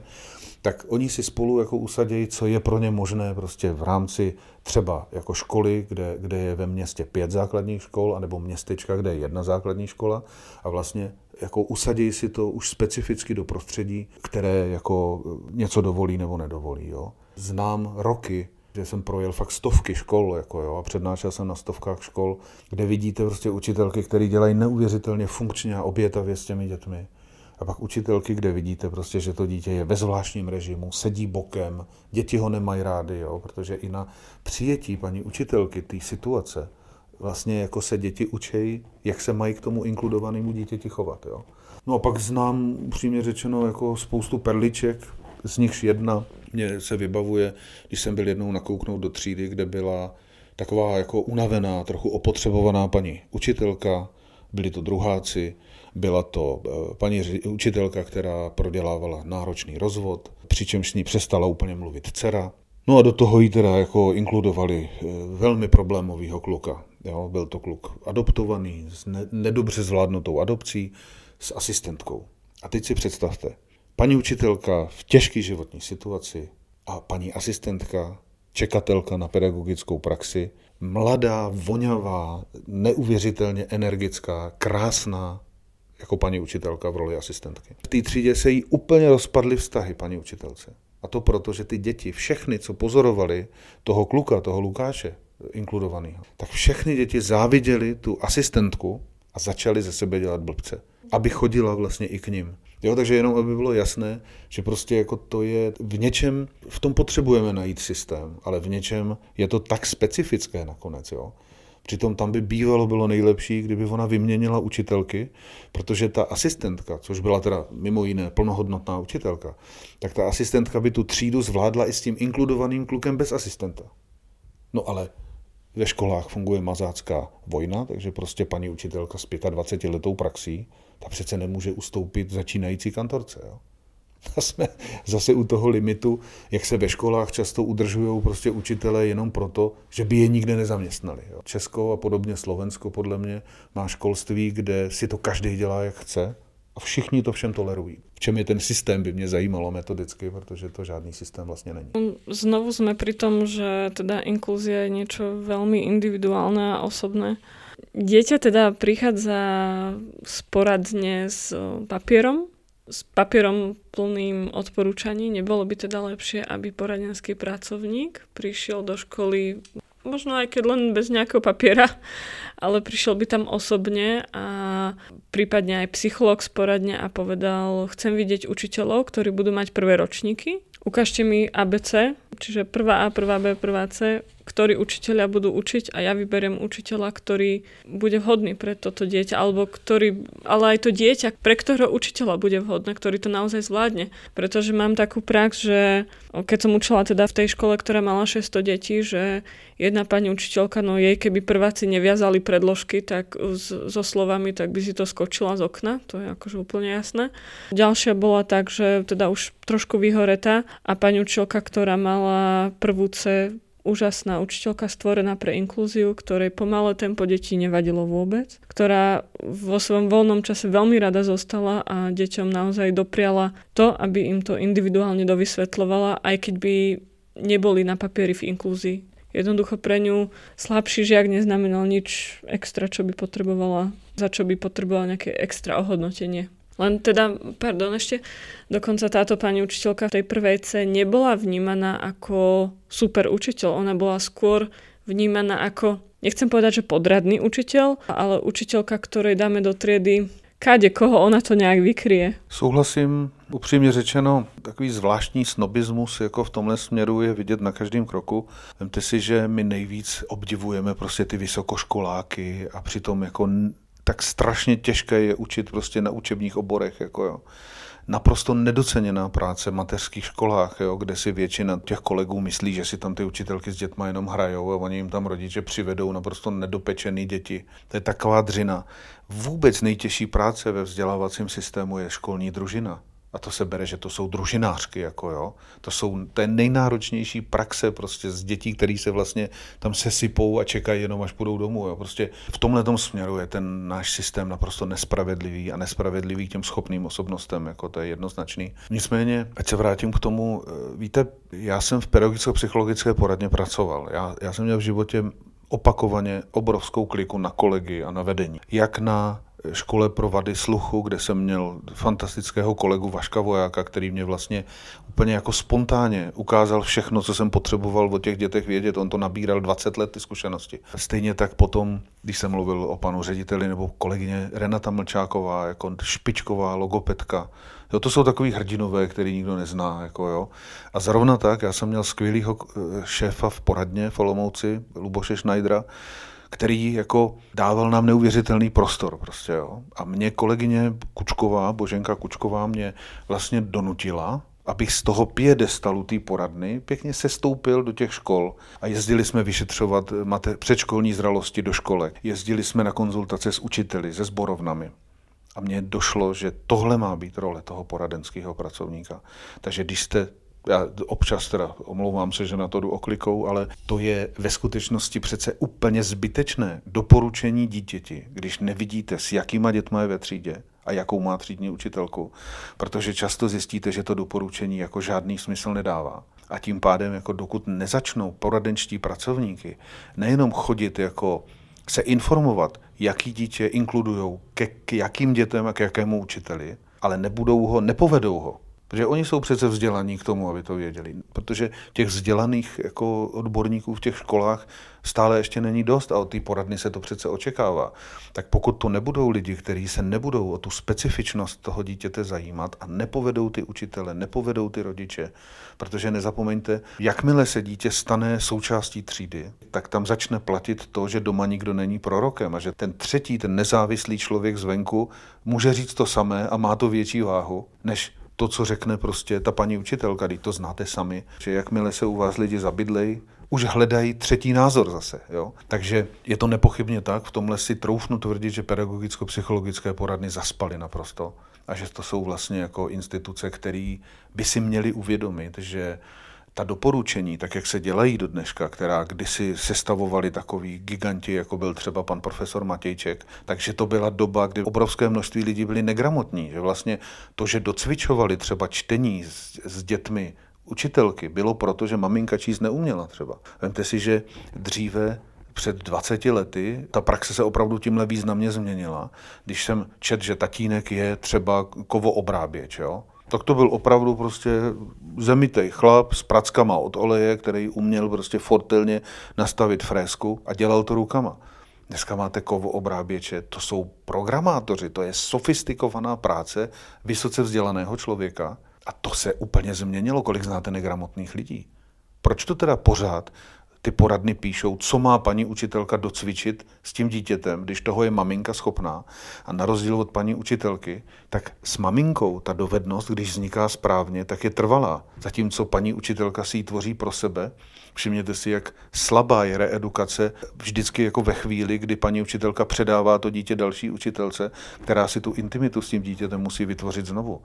Tady je naprosto nutné, aby poradny si uvědomili, že mají obrovskou moc ve smyslu zaúkolovat rodiče a učit pedagogy, aby neučili ty děti tu reedukaci učitele, ale aby to učili ty maminky a tatínky. Že ta učitelka by měla ukazovat rodičům, co s tím dítětem mají doma dělat, ne, že to budou dělat za ní. Takže v tomhle zaspali ty poradny úplně tragicky a musím říct, že protože znám dva své velmi blízké kolegy a kamarády, kteří dělali šéfy poraden, a oba dva odešli naprosto jako vyhořelí, že to nejde změnit. Ja sa teraz tiež chcem trošku zastať mojich kolegyň a kamarátov, ktoré robia teda v poradni. Oni, oni mi hovoria, že oni naozaj vo voľnom čase v soboty, nedele píšu tieto správy. Viem si predstaviť, že keby som ich ja písala vo voľnom čase, tak tiež je to často možno Ctrl C, Ctrl V.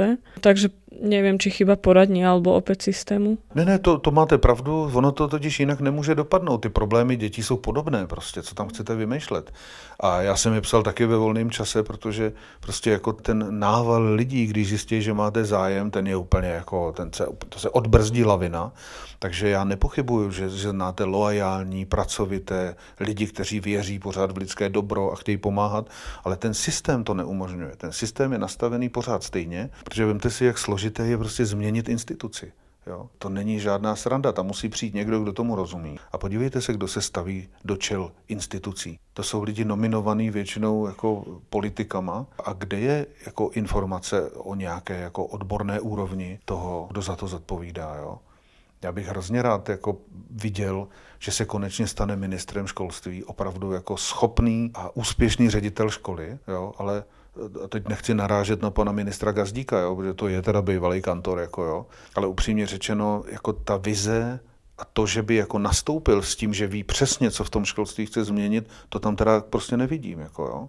Jo, že je potřeba začít od těch mateřských škol, že je potřeba začít od toho, aby se mezi rodinu a školu dalo aspoň poprsa vysoký tlustý sklo nerozbitný, aby si ty rodiče uvědomili, že nemůžou prostě do školy spát svoje problémy, aniž by za ně jako cítili zodpovědnost, nebo aniž by jim bylo alespoň možné říct, že za to, jak ty děti jako vychovávají, nesou zodpovědnost. Jo, do toho tyhle ty ambice třeba rodičů, kteří se odmítají smířit s tím, že mají dítě prostě třeba se slabším intelektem. Prostě nás pořád jsou přece jako potřeba lidi všech barev, všech schopností a dokonce jsou potřeba i nezaměstnatelní lidé, jako jo.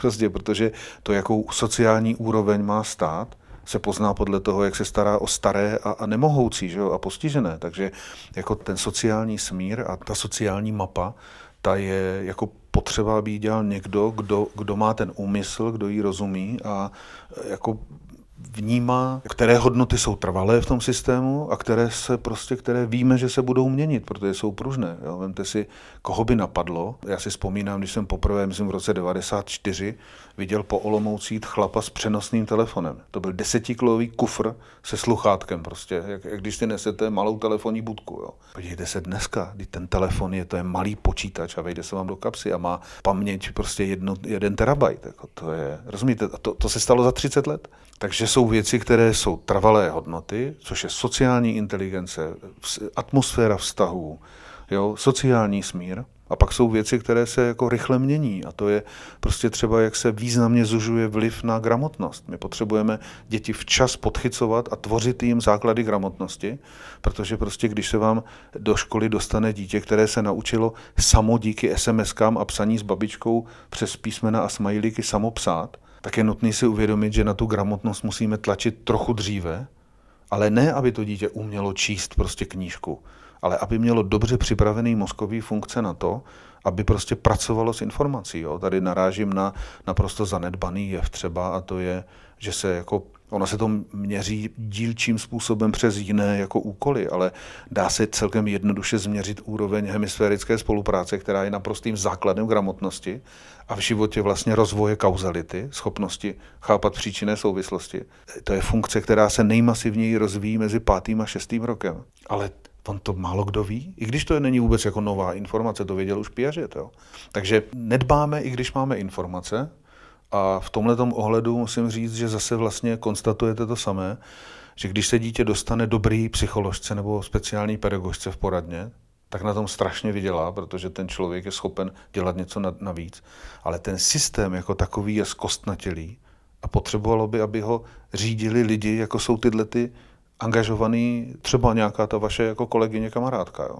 Já nevím, já jsem sám dvakrát v životě před funkcí utek, takže já, já prostě proto mám vlastně pochopení. Já dělám rád to co, to, co dělám.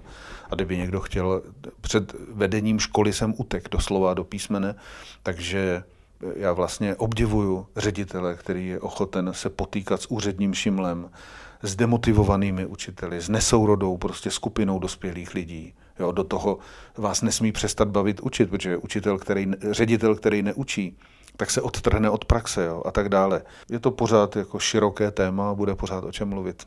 Čiže ideálne by bolo, aby mm, poradne navštevovali častejšie školy, aby sa učiteľia nebali tých návštev a, a tiež riaditeľia. Čo sa mi teraz v podstate v piatok, myslím, že v minulý týždeň sa mi to stalo, že teda s jednému nášmu chlapčekovi hrozia teda lieky a tak ďalej, že má problémové správanie nejaké, čo sa teda u nás už pri individuálnej práci podarilo eliminovať. Tak som teda ponúkla, že spýtajte sa pani riaditeľky, my tam môžeme niekedy teda prísť. Pani riaditeľka ale teda povedala, že by sme rozbili klímu triedy, keby sme tam na pol dňa prišli na návštevu, čo je teda akože absurdné rozbiť za pol dňa klimu triedy, neviem, čo by som tam musela robiť. No ale z toho mi vyplýva, že tie školy stále si chránia nejaké takéto svoje prostredie a boja sa toho, že ani vlastne neviem, čoho sa boja, no jednoducho len chcú byť zatvorené a chránia si niečo svoje. Víte, musíme brát, že Gaussova křivka je Gaussova křivka a že ty konečky prostě vyžadují nějakou jako specifickou zřetel a že to tak nikdy, že to nepůjde změnit a jde jenom o to, kam tu risku jako posuneme, jo? protože ty speciální školy, to jsou prostě zařízení fantastická a já bych viděl jako riziko segregace v něčem jiném, prostě, že ty školy by měly být jako v dostatečně obyv, obydlené části třeba města, jo? ne, že dřív byly třeba zejména mentálně postižené děti, byly vytlačované na okraj vesnic, na okraj měst, jo? oni se potřebují naučit jezdit tramvají, oni se potřebují naučit si nakoupit, že jo? nicméně to, co říkáte, je jako smutná realita, protože je těžké jako chápat, že jsme nastavili inkluzi jako neověřený experiment, protože jak, jak to my Češi děláme, my se inspirujeme něčím, co se nám líbí v Německu A ukáže se, že u nás je to prostě neimplantovatelné. Jo? Třeba já vím, jak po revoluci se v našich zemích začala rozmáhat eh, služba finanční poradenství. Jo? A my jsme vůbec neuměli to s penězma a ten německý systém, ten se vůbec tady nechyt prostě. Jo? To samý líbí se nám prostě třeba, já nevím, který to byl minister, ten se nadchl pro ten finský způsob vzdělávání, ale nevšiml si, že je neimplantovatelný k nám, protože finský systém není postavený na výkonu prostě. Jo? Takže já se za sebe obávám, že to eh, jde udělat úplně jiným způsobem a to je, že pedagogicko-psychologické poradny budou takový koordinační centra pro malé poradničky v rámci škol, protože prostě vy tam potřebujete toho člověka stejně pořád jako a na plný úvazek. Eh, já třeba, když jsem dělal na těch vadách, vadách řeči na svatém kopečku, tak my jsme tam měli pedagogicko-psychologické centrum. Ty holky vlastně, že to byly vesměs teda ženy a pan ředitel tam pracoval taky na část úvazku. Ty děvčata těm prošly všechny ty děti rukama. Samozřejmě byly tam, byla tam i hromada dětí, jako který k nám nešli na školu. My jsme si povídali o tom, jak to jde. Oni se mohli kdykoliv přijít podívat, i když byli strašně přepracovaní, takže to nebylo kdo ví, jak často, ale kdykoliv se mohli do výuky přijít podívat. Já jsem se mohl na cokoliv zeptat, na cokoliv doptat. A to fungovalo, prostě to bylo fantastické úplně. Jo? Eh, když eh, si vzpomínám, že jsme se domluvili s některýma školama, že tam budeme trávit třeba každé první pondělí v měsíci jsme tam na konzultaci pro učitelky prostě jako dokud budou potřebovat. Jo. To je jediná možná varianta, že se spojí ta služba to poradenství, že se spojí s běžným životem. A já teda vidím smysl v tom jako školním poradenství, protože vidím, že když na školu jako se dostane školní psycholožka, i když teda podotýkám, že bohužel je to zatím spíš jako místo pro nabývání praxe pro mladý psycholožky, jo, což je problém. Já jim vůbec nezávidím, když si vezmete, že vám je 27, máte teplej diplom ještě, a teď po vás rodiče chtějí, vyřešte mi prostě hyperaktivní dítě, vy to ještě pořádně neumíte, jo? takže zase to nějaký mentoring a tyhle ty věci, předávání zkušeností, tak je prostě zjevné, že se osvědčil institut poradenského pracoviště na škole, a to je podle mě cesta. A poradny by měly být prostě taková koordinační zařízení, která nad tím dohlížejí, jako jo, vzdělávají ty lidi, nebo na část úvazku jsou v poradně, na část úvazku jsou na té škole.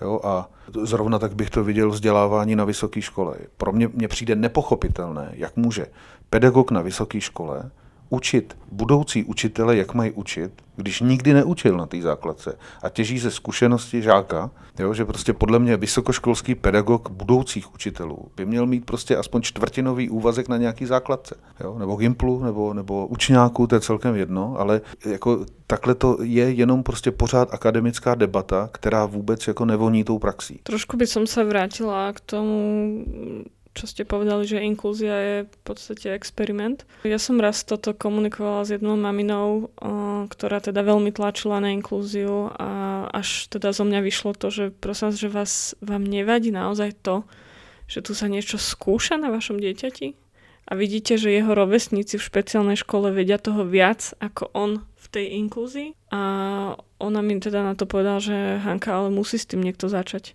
Čiže možno sú rodičia, ktorým to naozaj nevadí a sú ochotní to svoje dieťa obetovať tomu experimentu, ale potom sú rodičia takí, ktorí nepočítajú s tým, že to ich dieťa ide do experimentu. Takže možno by stalo za zváženie dať tomu, tomu rodičovi kvázi podpísať nejaký papier, že my tú inklúziu ešte nemáme vychytanú, milý rodič, a nečakaj s tým, že teraz tu bude všetko fungovať úplne úžasne. Ja, ja, ja vám ja toto doplním, lebo Hanka mi dobre nahrala, lebo je jedna vec, ktorá mňa tak trošku aj zaujíma, že či toto, čo Hanka povedala ohľadom toho, že ten rodič chce tú inklúziu, alebo možno aj váš názor na to, že či sú rôzne videá o tom, eh, hlavne z Ameriky, kde dieťa s autizmom alebo dieťa s Downovým syndromom vyštuduje vysokú školu, dostáva diplom, proste všetci mu tlieska mu tam celá aula. Či aj toto nemôže byť ako keby pre tých rodičov takéto, že aj ja chcem, aby toto moje dieťa malo. Máte pravdu, víte, vždycky nás potáhnou příklady dobré praxe.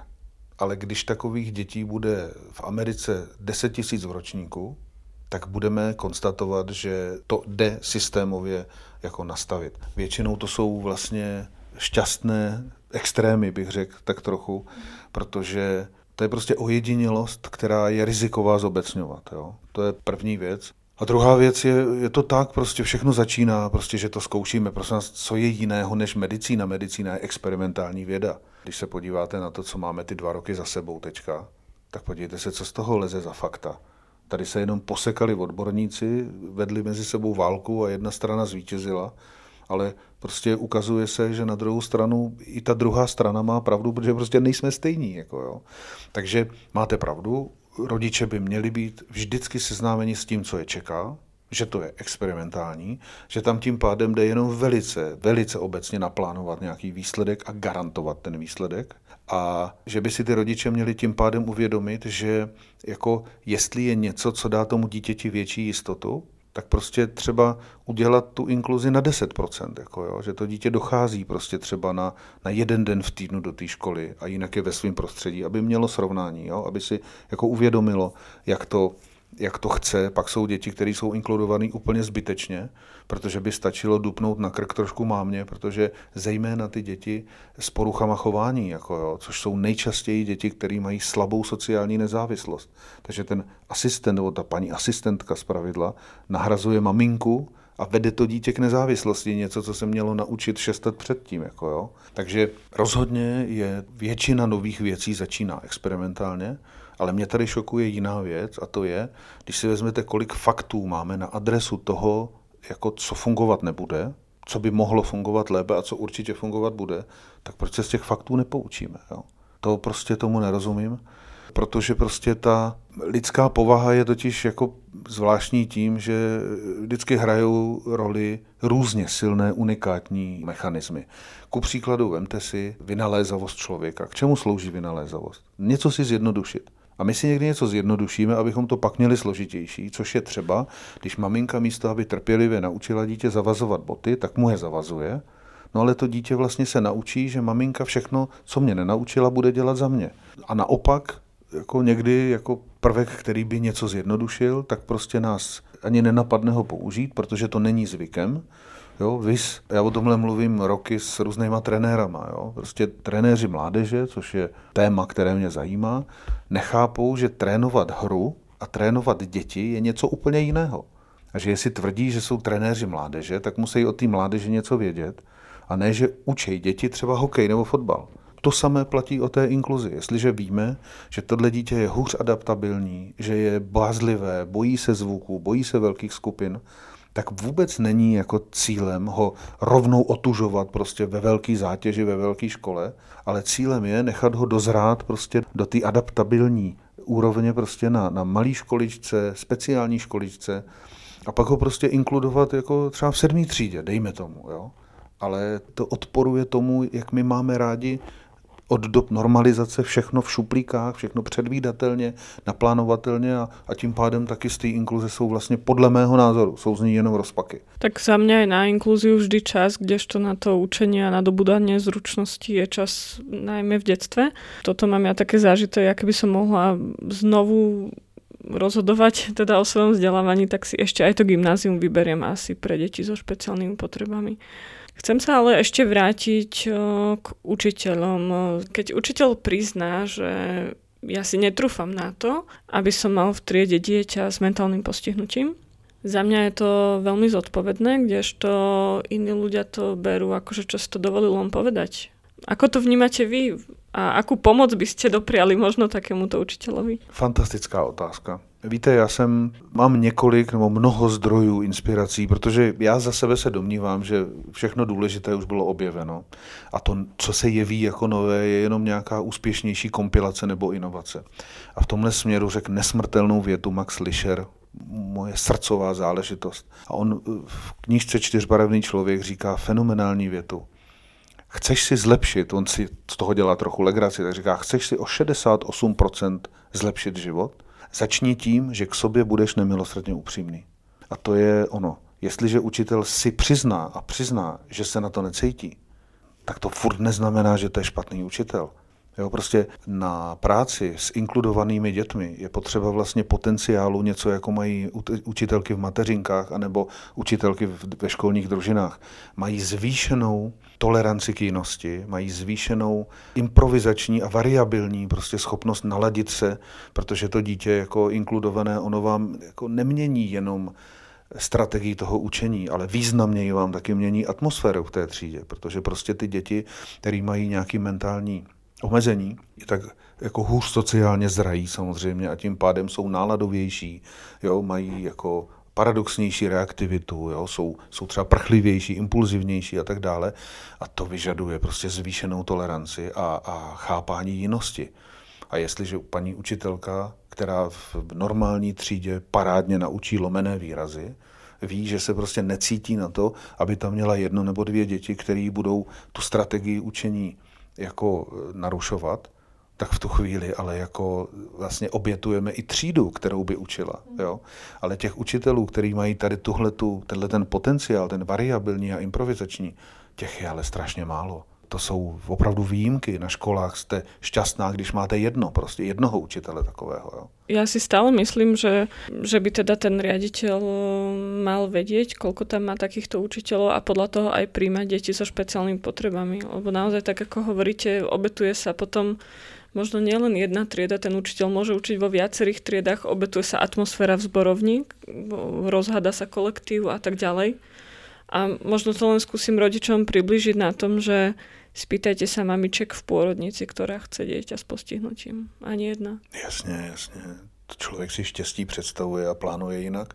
A já bych k tomu dodal důležitou věc, to je důvod, proč já se tak zastávám speciálních škol. Tam, tam se koncentrují lidé, kteří pro tohle mají smysl. Ano, oni tam jdou dobrovolně, že tam chcou jíst, oni tam chcou učit. Přesně tak, takže prostě aniž bych chtěl jakkoliv napadat inkluzi, tak prostě ty školy jsou zařízení, která přesně s tím letím počítají. Prostě jsou na to vybavení, jsou na to vzdělaní a ani je nenápadne se tomu divit. Víte, mě fascinuje, protože já roky pracuji jako s několika výchovnými vlivy, který rodiče stále ještě nechápou v souvislostech a jedna z nich je vzdor. I proto jsem napsal tu knížku Maličkosti, jo, protože vzdor je nejhůř řešená a nepochopitelná doba ve vývoji. A je fascinující, kolik lidí kolem mě, a to, to si o tom povídáme, jako pořád nechápe, že když se dítě dostane do toho afektu, takže nemá smysl ho ani uklidňovat, ani utlumovat, ani trestat, ale že si ho potřebuje prožít. Stejně jako když dítě zlobí a my nechápeme, že děti procházejí různými jako vlnami nejistoty a když prostě to dítě má pocit, že je na něco samo, má pocit, že ten svět je moc veliký a že mu nerozumí, tak ty děti vlastně zlobí ve skutečnosti proto, že potřebují, abychom jim vyjádřili převahu. A když jim umíme vyjádřit tu převahu vlídně, jo, chňapnout ho, obejmout ho a říct, Haníčko, co pak ty zase dneska vyvádíš, co pak se stalo? a zjistíte, že v té náruči to dítě nabíde ten pocit maminčiny nebo tatínkovy převahy, uklidní se, že na to není samo? A vlastně dál funguje bez toho strachu. Jo? Zatímco když mu dáme na zadek, komentujeme ho, napomínáme ho, tak ono vlastně si jenom zafixuje, že je s ním něco v nepořádku. Jo? Že vlastně ten takový ten jednoduchý, přirozený přístup je, je vlastně něco, co jsme úplně ztratili, co jsme, pokud jsme to kdy měli teda. Takže já v tomhle směru konstatuju, že máte pravdu. Přijmout někdy realitu je složité a proto je potřeba hledat vždycky to jednoduché řešení. Jo? Prostě to je ta takzvaná okamova břitva, že prostě, nebo ty, ono těch břitev je několik, jo, ale prostě většinou je z těch všech řešení možných nejfunkčnější to jednoduché. A my jsme tady prostě vyvzdělali jsme fantastické odborníky. Já třeba, když si vzpomenu já mám kamarádku, třeba Jitku Englovou, pokud nás bude poslouchat, tak ji moc zdravím. To je žena s tak neuvěřitelným citem pro to, jak tu, kde tu řečovou vadu může vzít za maminku a kde tlačí na tu mámu, co ta máma, jako co nikdo nemůže udělat za tu mámu. Jo? A já prostě žasnu úplně nad tím a vždycky jsem mi říkal, Jitko, měla bys to učit. A ona říká, Jirko, to je z části nepřenosné a já už se na to necítím. Já jsem ráda mezi těma dětma. Jo, že ta motivace to dělat, třeba jako pro ty ostatní, eh, musí vycházet taky třeba z nějakého sociálního statutu, jo? protože prostě nedělat něco, co mám radši, v zájmu teda jako někoho jiného, musí mít taky vlastně jako smysl pro všechny. Já rodiče, rodičům doporučuju, aby se nebáli speciálních škol, aby se nebáli zařízení, jako které ředitelujete vy, aby dali na radu odborníka, ale zase chápu prostě zkušenosti jako lidí. U mě třeba byli nedávno rodiče ze školní zralostí a měli tři úplně odlišné výsledky od třech odborníků. Jo, jedna paní psycholožka, ta napsala, že to dítě je naprosto nemožný, nezaškolitelný, v podstatě tam jako rysy ADHD, konstatovala. Jiná paní psycholožka, ta byla úplně nadšená z toho dítěte, rozepsala se o tom prostě, jak bylo šikovné, jak kooperovalo. A protože měli rozdílný názor, tak navštívili třetí. Tam to dítě se úplně zaseklo a paní psycholožka napsala podezření na autismus. Jo? A tak se dostali i ke mně. A když jsem se ptal toho chlapečka jako a těch rodičů, tak on mi říkal, že ta první psycholožka, že na něj, jako, že na něj byla zlá, jo, že hrozně tlačila a tadle nevíš? A ta druhá, ta byla laskavá, a tam se jí otevřel. A ta třetí, to mě fascinovalo nejvíc, on, on, ten kluk říká, ona divně smrděla. On se potom tak zamrznul, protože prostě mu tam nebylo dobře, jo? Že, že ta místnost, já nevím, jestli tam něco jedla, smradlavýho, jo? a když zjistíte, co všechno hraje roli ve výsledku, který nakonec držíte v ruce, tak je prostě potřeba spolu mluvit, nebát se konzultovat, nebát se si to ověřit. A hlavně být kruce tomu rodiči, který občas musí přijmout realitu, která se mu prostě nelíbí. S tým kulčinou vašim souhlasím. Mne sa veľmi podobná situácia stala. Ja som nevedela R, teda mala som hrdelné R a mamina ma teda vzala do poradne a pani logopedka sa ma spýtala, že čo je toto a bol tam obrazok okna, chcela do mňa počuť okno, lenže ona ukázala na záves. Ja som povedala, že to je záves. Tá sa na mňa tak z chuti zasmiala, že potom sme tam boli ešte asi trikrát, ale zo mňa nevyšiel už ani hlasok. Proste som sa na ňu urazila. Takže potom ma pani organistka v dedine naučila rozprávať.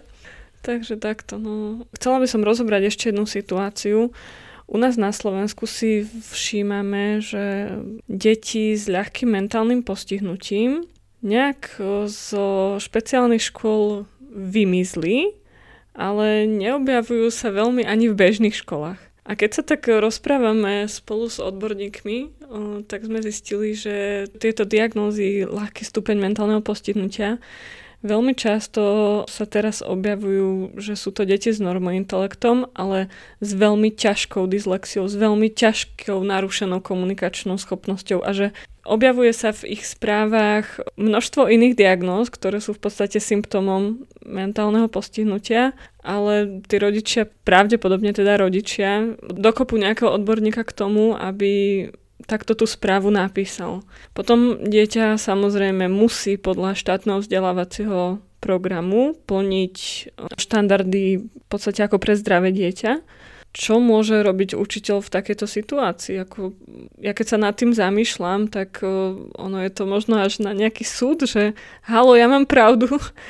A potom si každý učiteľ povie, že kašlem na to, radšej rezignuje to dieťa nechá prejsť nejakými štvorkami, nech to čas vyrieši, aby to dieťa vyrástlo z té školy. Tak se to taky stane většinou, ale já bych byl upřímný, já jsem psal stovky zpráv k soudům.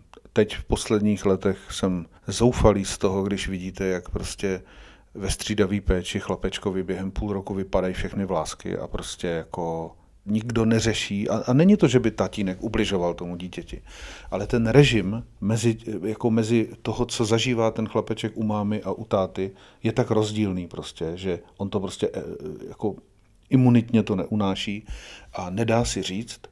A navíc se ten táta chová teda naprosto bezohledně k té mámě. Jako prostě a teď píšete, co by bylo potřeba, že je potřeba je naučit komunikovat. Jo? Jako nechci říct nařídit nějakou jako mediaci, jo? ale prostě chci tím pouze říct, že alfa a omega všeho je, že všude je zapotřebí zapojení rodiče.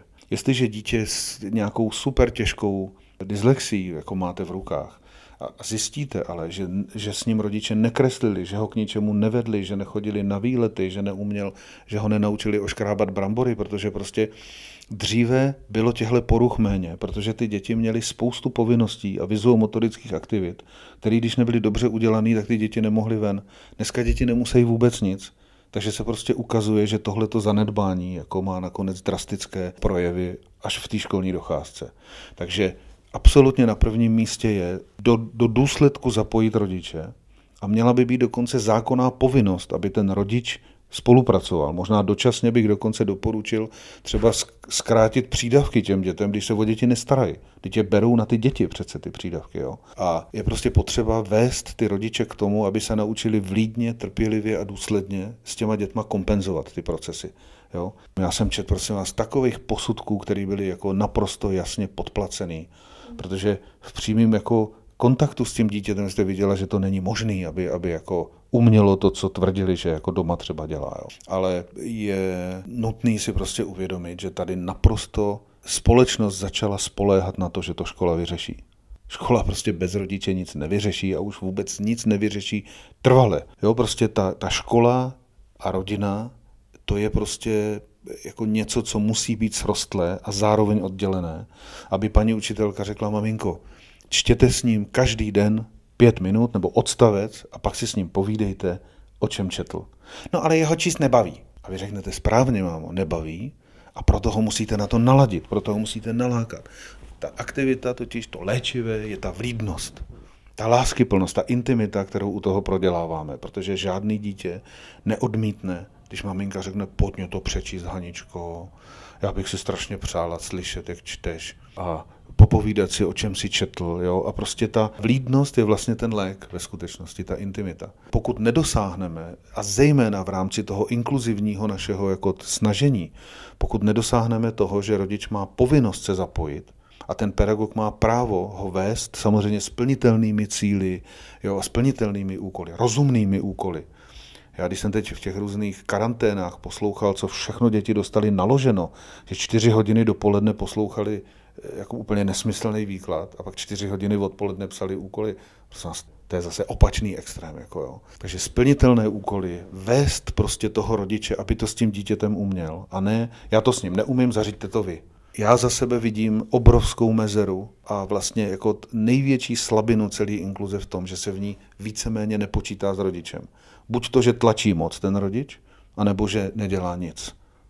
Jo, vlastně těch rozumných rodičů, kteří jsou někde mezi, ty si dají poradit, pak to inkludovatelné dítě v té inkluzi je a funguje to, anebo prostě tam není a funguje to, ale ten zakopaný pes je prostě v rodičovské zodpovědnosti. To prostě na nic jako moudřejšího jsem za svou praxi nepřišel, prostě proto dělám rodinného terapeuta, protože prostě když dítě se chová neobvykle, divoce, nezvladatelně, tak jako k čemu mu je že ho naučíte, aby ve škole byl hodný a vyleze ze školy a, a začne se chovat jako vlk prostě, jo. Ne, prostě my musíme počítat s rodiči, jako s těmi, kdo jsou zodpovědní za to dítě, jsou zodpovědní za to, jak o něm rozhodnou, protože tak ho učí rozhodovat. A v tom já vidím prostě budoucnost. Jo. I pro vás konstatuju, že já si myslím, že vy to s dětma fantasticky umíte.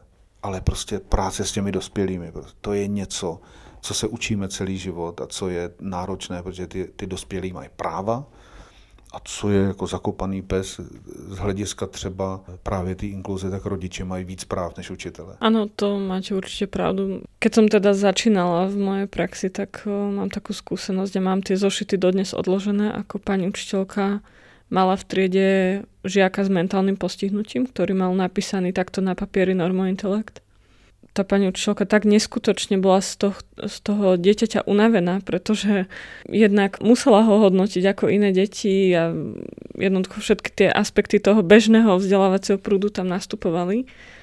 A ona mu písala žiakovi s mentálnym postihnutím, zrýchli sa, si, bol si dnes pomalý, ešte rýchlejšie a, a červeným perom a ešte dlhšiu poznámku a jednoducho chuďa potrebovala sa tým červeným perom vyventilovať a ja som bola taká nejaká v tom čase taká nahnevaná na tú pani učiteľku, že prečo to robí. Ale v podstate, tak ako ste povedali teraz vy a už teraz aj, aj moja prax, už si uvedomujem to, že to naozaj bolo v tých rodičoch, že oni ubližili teda nielen tomu dieťaťu, ale aj tej učiteľke a jeho spolužiakom. Tam sme to nakoniec dokopali v tejto situácii do toho, že to dieťa teda pokračovalo potom v špeciálnej škole ale nie každý rodič pristupí na tú, na tú rediagnostiku a hlavne ten rodič, ktorý naozaj vie o tom, že ten posudok má zaplatený. Takže možno by stálo za to, aby škola dokázala povedať, že dobre, jedného odborníka vy, ale druhého ja. Alebo ale druhého my. To by bylo rozhodně dobrý a to je to poradenské pracoviště na škole, Víte, mě napadlo, když jste teďka o tom mluvila, tak mě napadlo, byl jsem jednou na, nahlédnout ve škole, kde v mal, malotřídní škole, první, druhá, třetí třída, ve druhé třídě čtyři děti, z toho dvojčata, dva kluci, a z toho jeden ten kluk, to byl takový až jako nespravedlivě hezký, bystrý borec, a jeho bráška byl nesmírně těžce postižený a nemocný. Jo. Dokonce na jedné ruce měl jenom tři prsty třeba, opravdu. A byl nevzdělavatelný jako naprosto, měl svou asistentku a v té třídě, kde jsou vlastně jenom dvě učitelky a ta paní učitelka dělala odpoledne ještě družinu. Nechci jmenovat, aby jako to bylo dohledatelné. A mě úplně fascinovalo, jak ta paní ředitelka zároveň třídní, jak tam zvládala, jak trpělivě zvládala rozdělit pozornost mezi tři ročníky, i když to bylo dohromady 14 dětí. Jako jo. Jak tam v koutku nebo v lavici jedný seděl ten chlapeček postižený s tou paní asistentkou, neustále rušil, dělal zvuky. A maminka, lékařka, vlivná osoba, prostě tatínek nějaký politik a oni si prostě vydupali, že ten kluk bude chodit s bráchou, protože tam je jako velká obava, že se nedožije vysokého věku, tak aby jako vztah měli mezi sebou ty kluci. A paní ředitelka mě popisovala, že má neustále zdravotní problémy, že jí prostě má vlny, kdy jí padají vlasy, nebo že jí prostě slejzá kůže jako z rukou, jo? prostě měla těžký psychosomatický dopady z únavy. A já jsem tam strávil dopoledne v té škole, jo? v té třídě konkrétní tři hodiny. A já jsem, když jsem jel domů, já jsem normálně musel zastavit a jít se projít. Já jsem byl vyčerpaný úplně za tři hodiny. A ta paní ředitelka to takhle táhne už dva roky a je naprosto nesmyslné, v sousedním městě vzdáleným 12 kilometrů je speciální škola pro děti jako s kombinovaným postižením. Jako je výborná ta škola, tam jsem byl taky. Ne, oni prostě jako chtějí dva kluci, jedna škola prostě, jo, vztah mezi nimi. Přitom vidíte, že ten brácha, ten kluk je na tom tak zle, jako že vlastně on ani nemůže referovat, že se s ním brácha nehrál, jo. A ona říká, víte, jak těžké je tady jako uhlídat, aby děti mu neubližovaly, protože prostě on je všechny ruší prostě, jo. A s tou maminkou nikdo nehne a prostě čeká se, až skončí první stupeň, protože jako na druhý stupeň ho samozřejmě v tomhle tom stavu nevemou, ale s největším soucitem, jako když mě je jasný, jak těžké to doma mají, ta máma jako to, to, to zařizují sami, mají ještě menší dítě, jako dceru.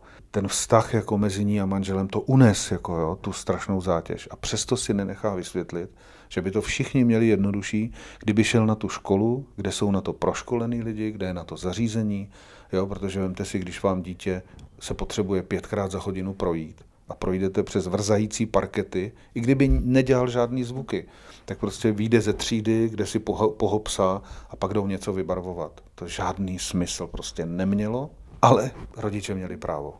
Mali sme prednedávnom podcast s jednou maminou, s chlapčekom s Aspergerovým syndromom. Zhruba v období, keď sa prišlo na diagnózu tohto dieťatka, tak tá mamina mala také sebaobranné mechanizmy. Ja to nikomu nikdy nepoviem, nech si to on povie sám, keď on uzná, uzná za vhodné, že, že má teda Aspergerov syndrom. Potom si prešla, ona aj teda v tom podcaste o tom hovorí, potom si prešla psychoterapiou a teraz úplne otvorene rozpráva o tom ako o prirodzenej súčasti života.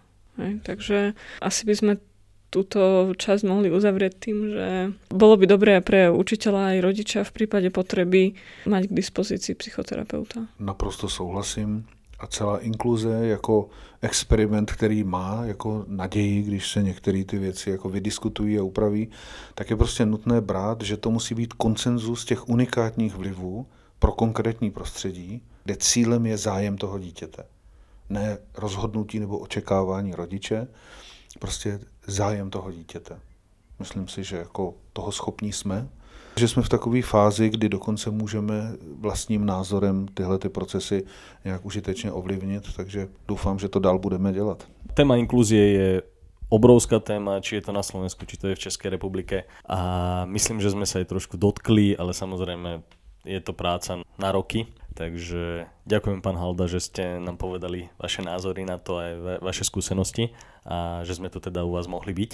Že ďakujeme veľmi pekne. Já děkuji za vaši důvěru. Omlouvám se, jestli jsem někdy dlouhý, protože já občas mám tendenci vysvětlovat věci trochu ze široka, ale protože se naše pracovní náplně podobají a já vaše působení považuji za mimořádně užitečné, tak považuji za čest, že jsem tu důvěru dostal a těším se na další natáčení. Mějte se moc hezky. Ďakujeme. Ďakujeme. Milí poslucháči, ak sa vám naše podcasty páčia, tak budeme radi za každý like, zdieľanie, vypočutie. V prípade, že chcete podporiť našu tvorbu, tak nás môžete podporiť drobnou sumou na našom Patreone na www.patreon.com lomeno rozvoj dieťaťa alebo aj kúpou materiálov na našom e-shope. Ďakujeme veľmi pekne.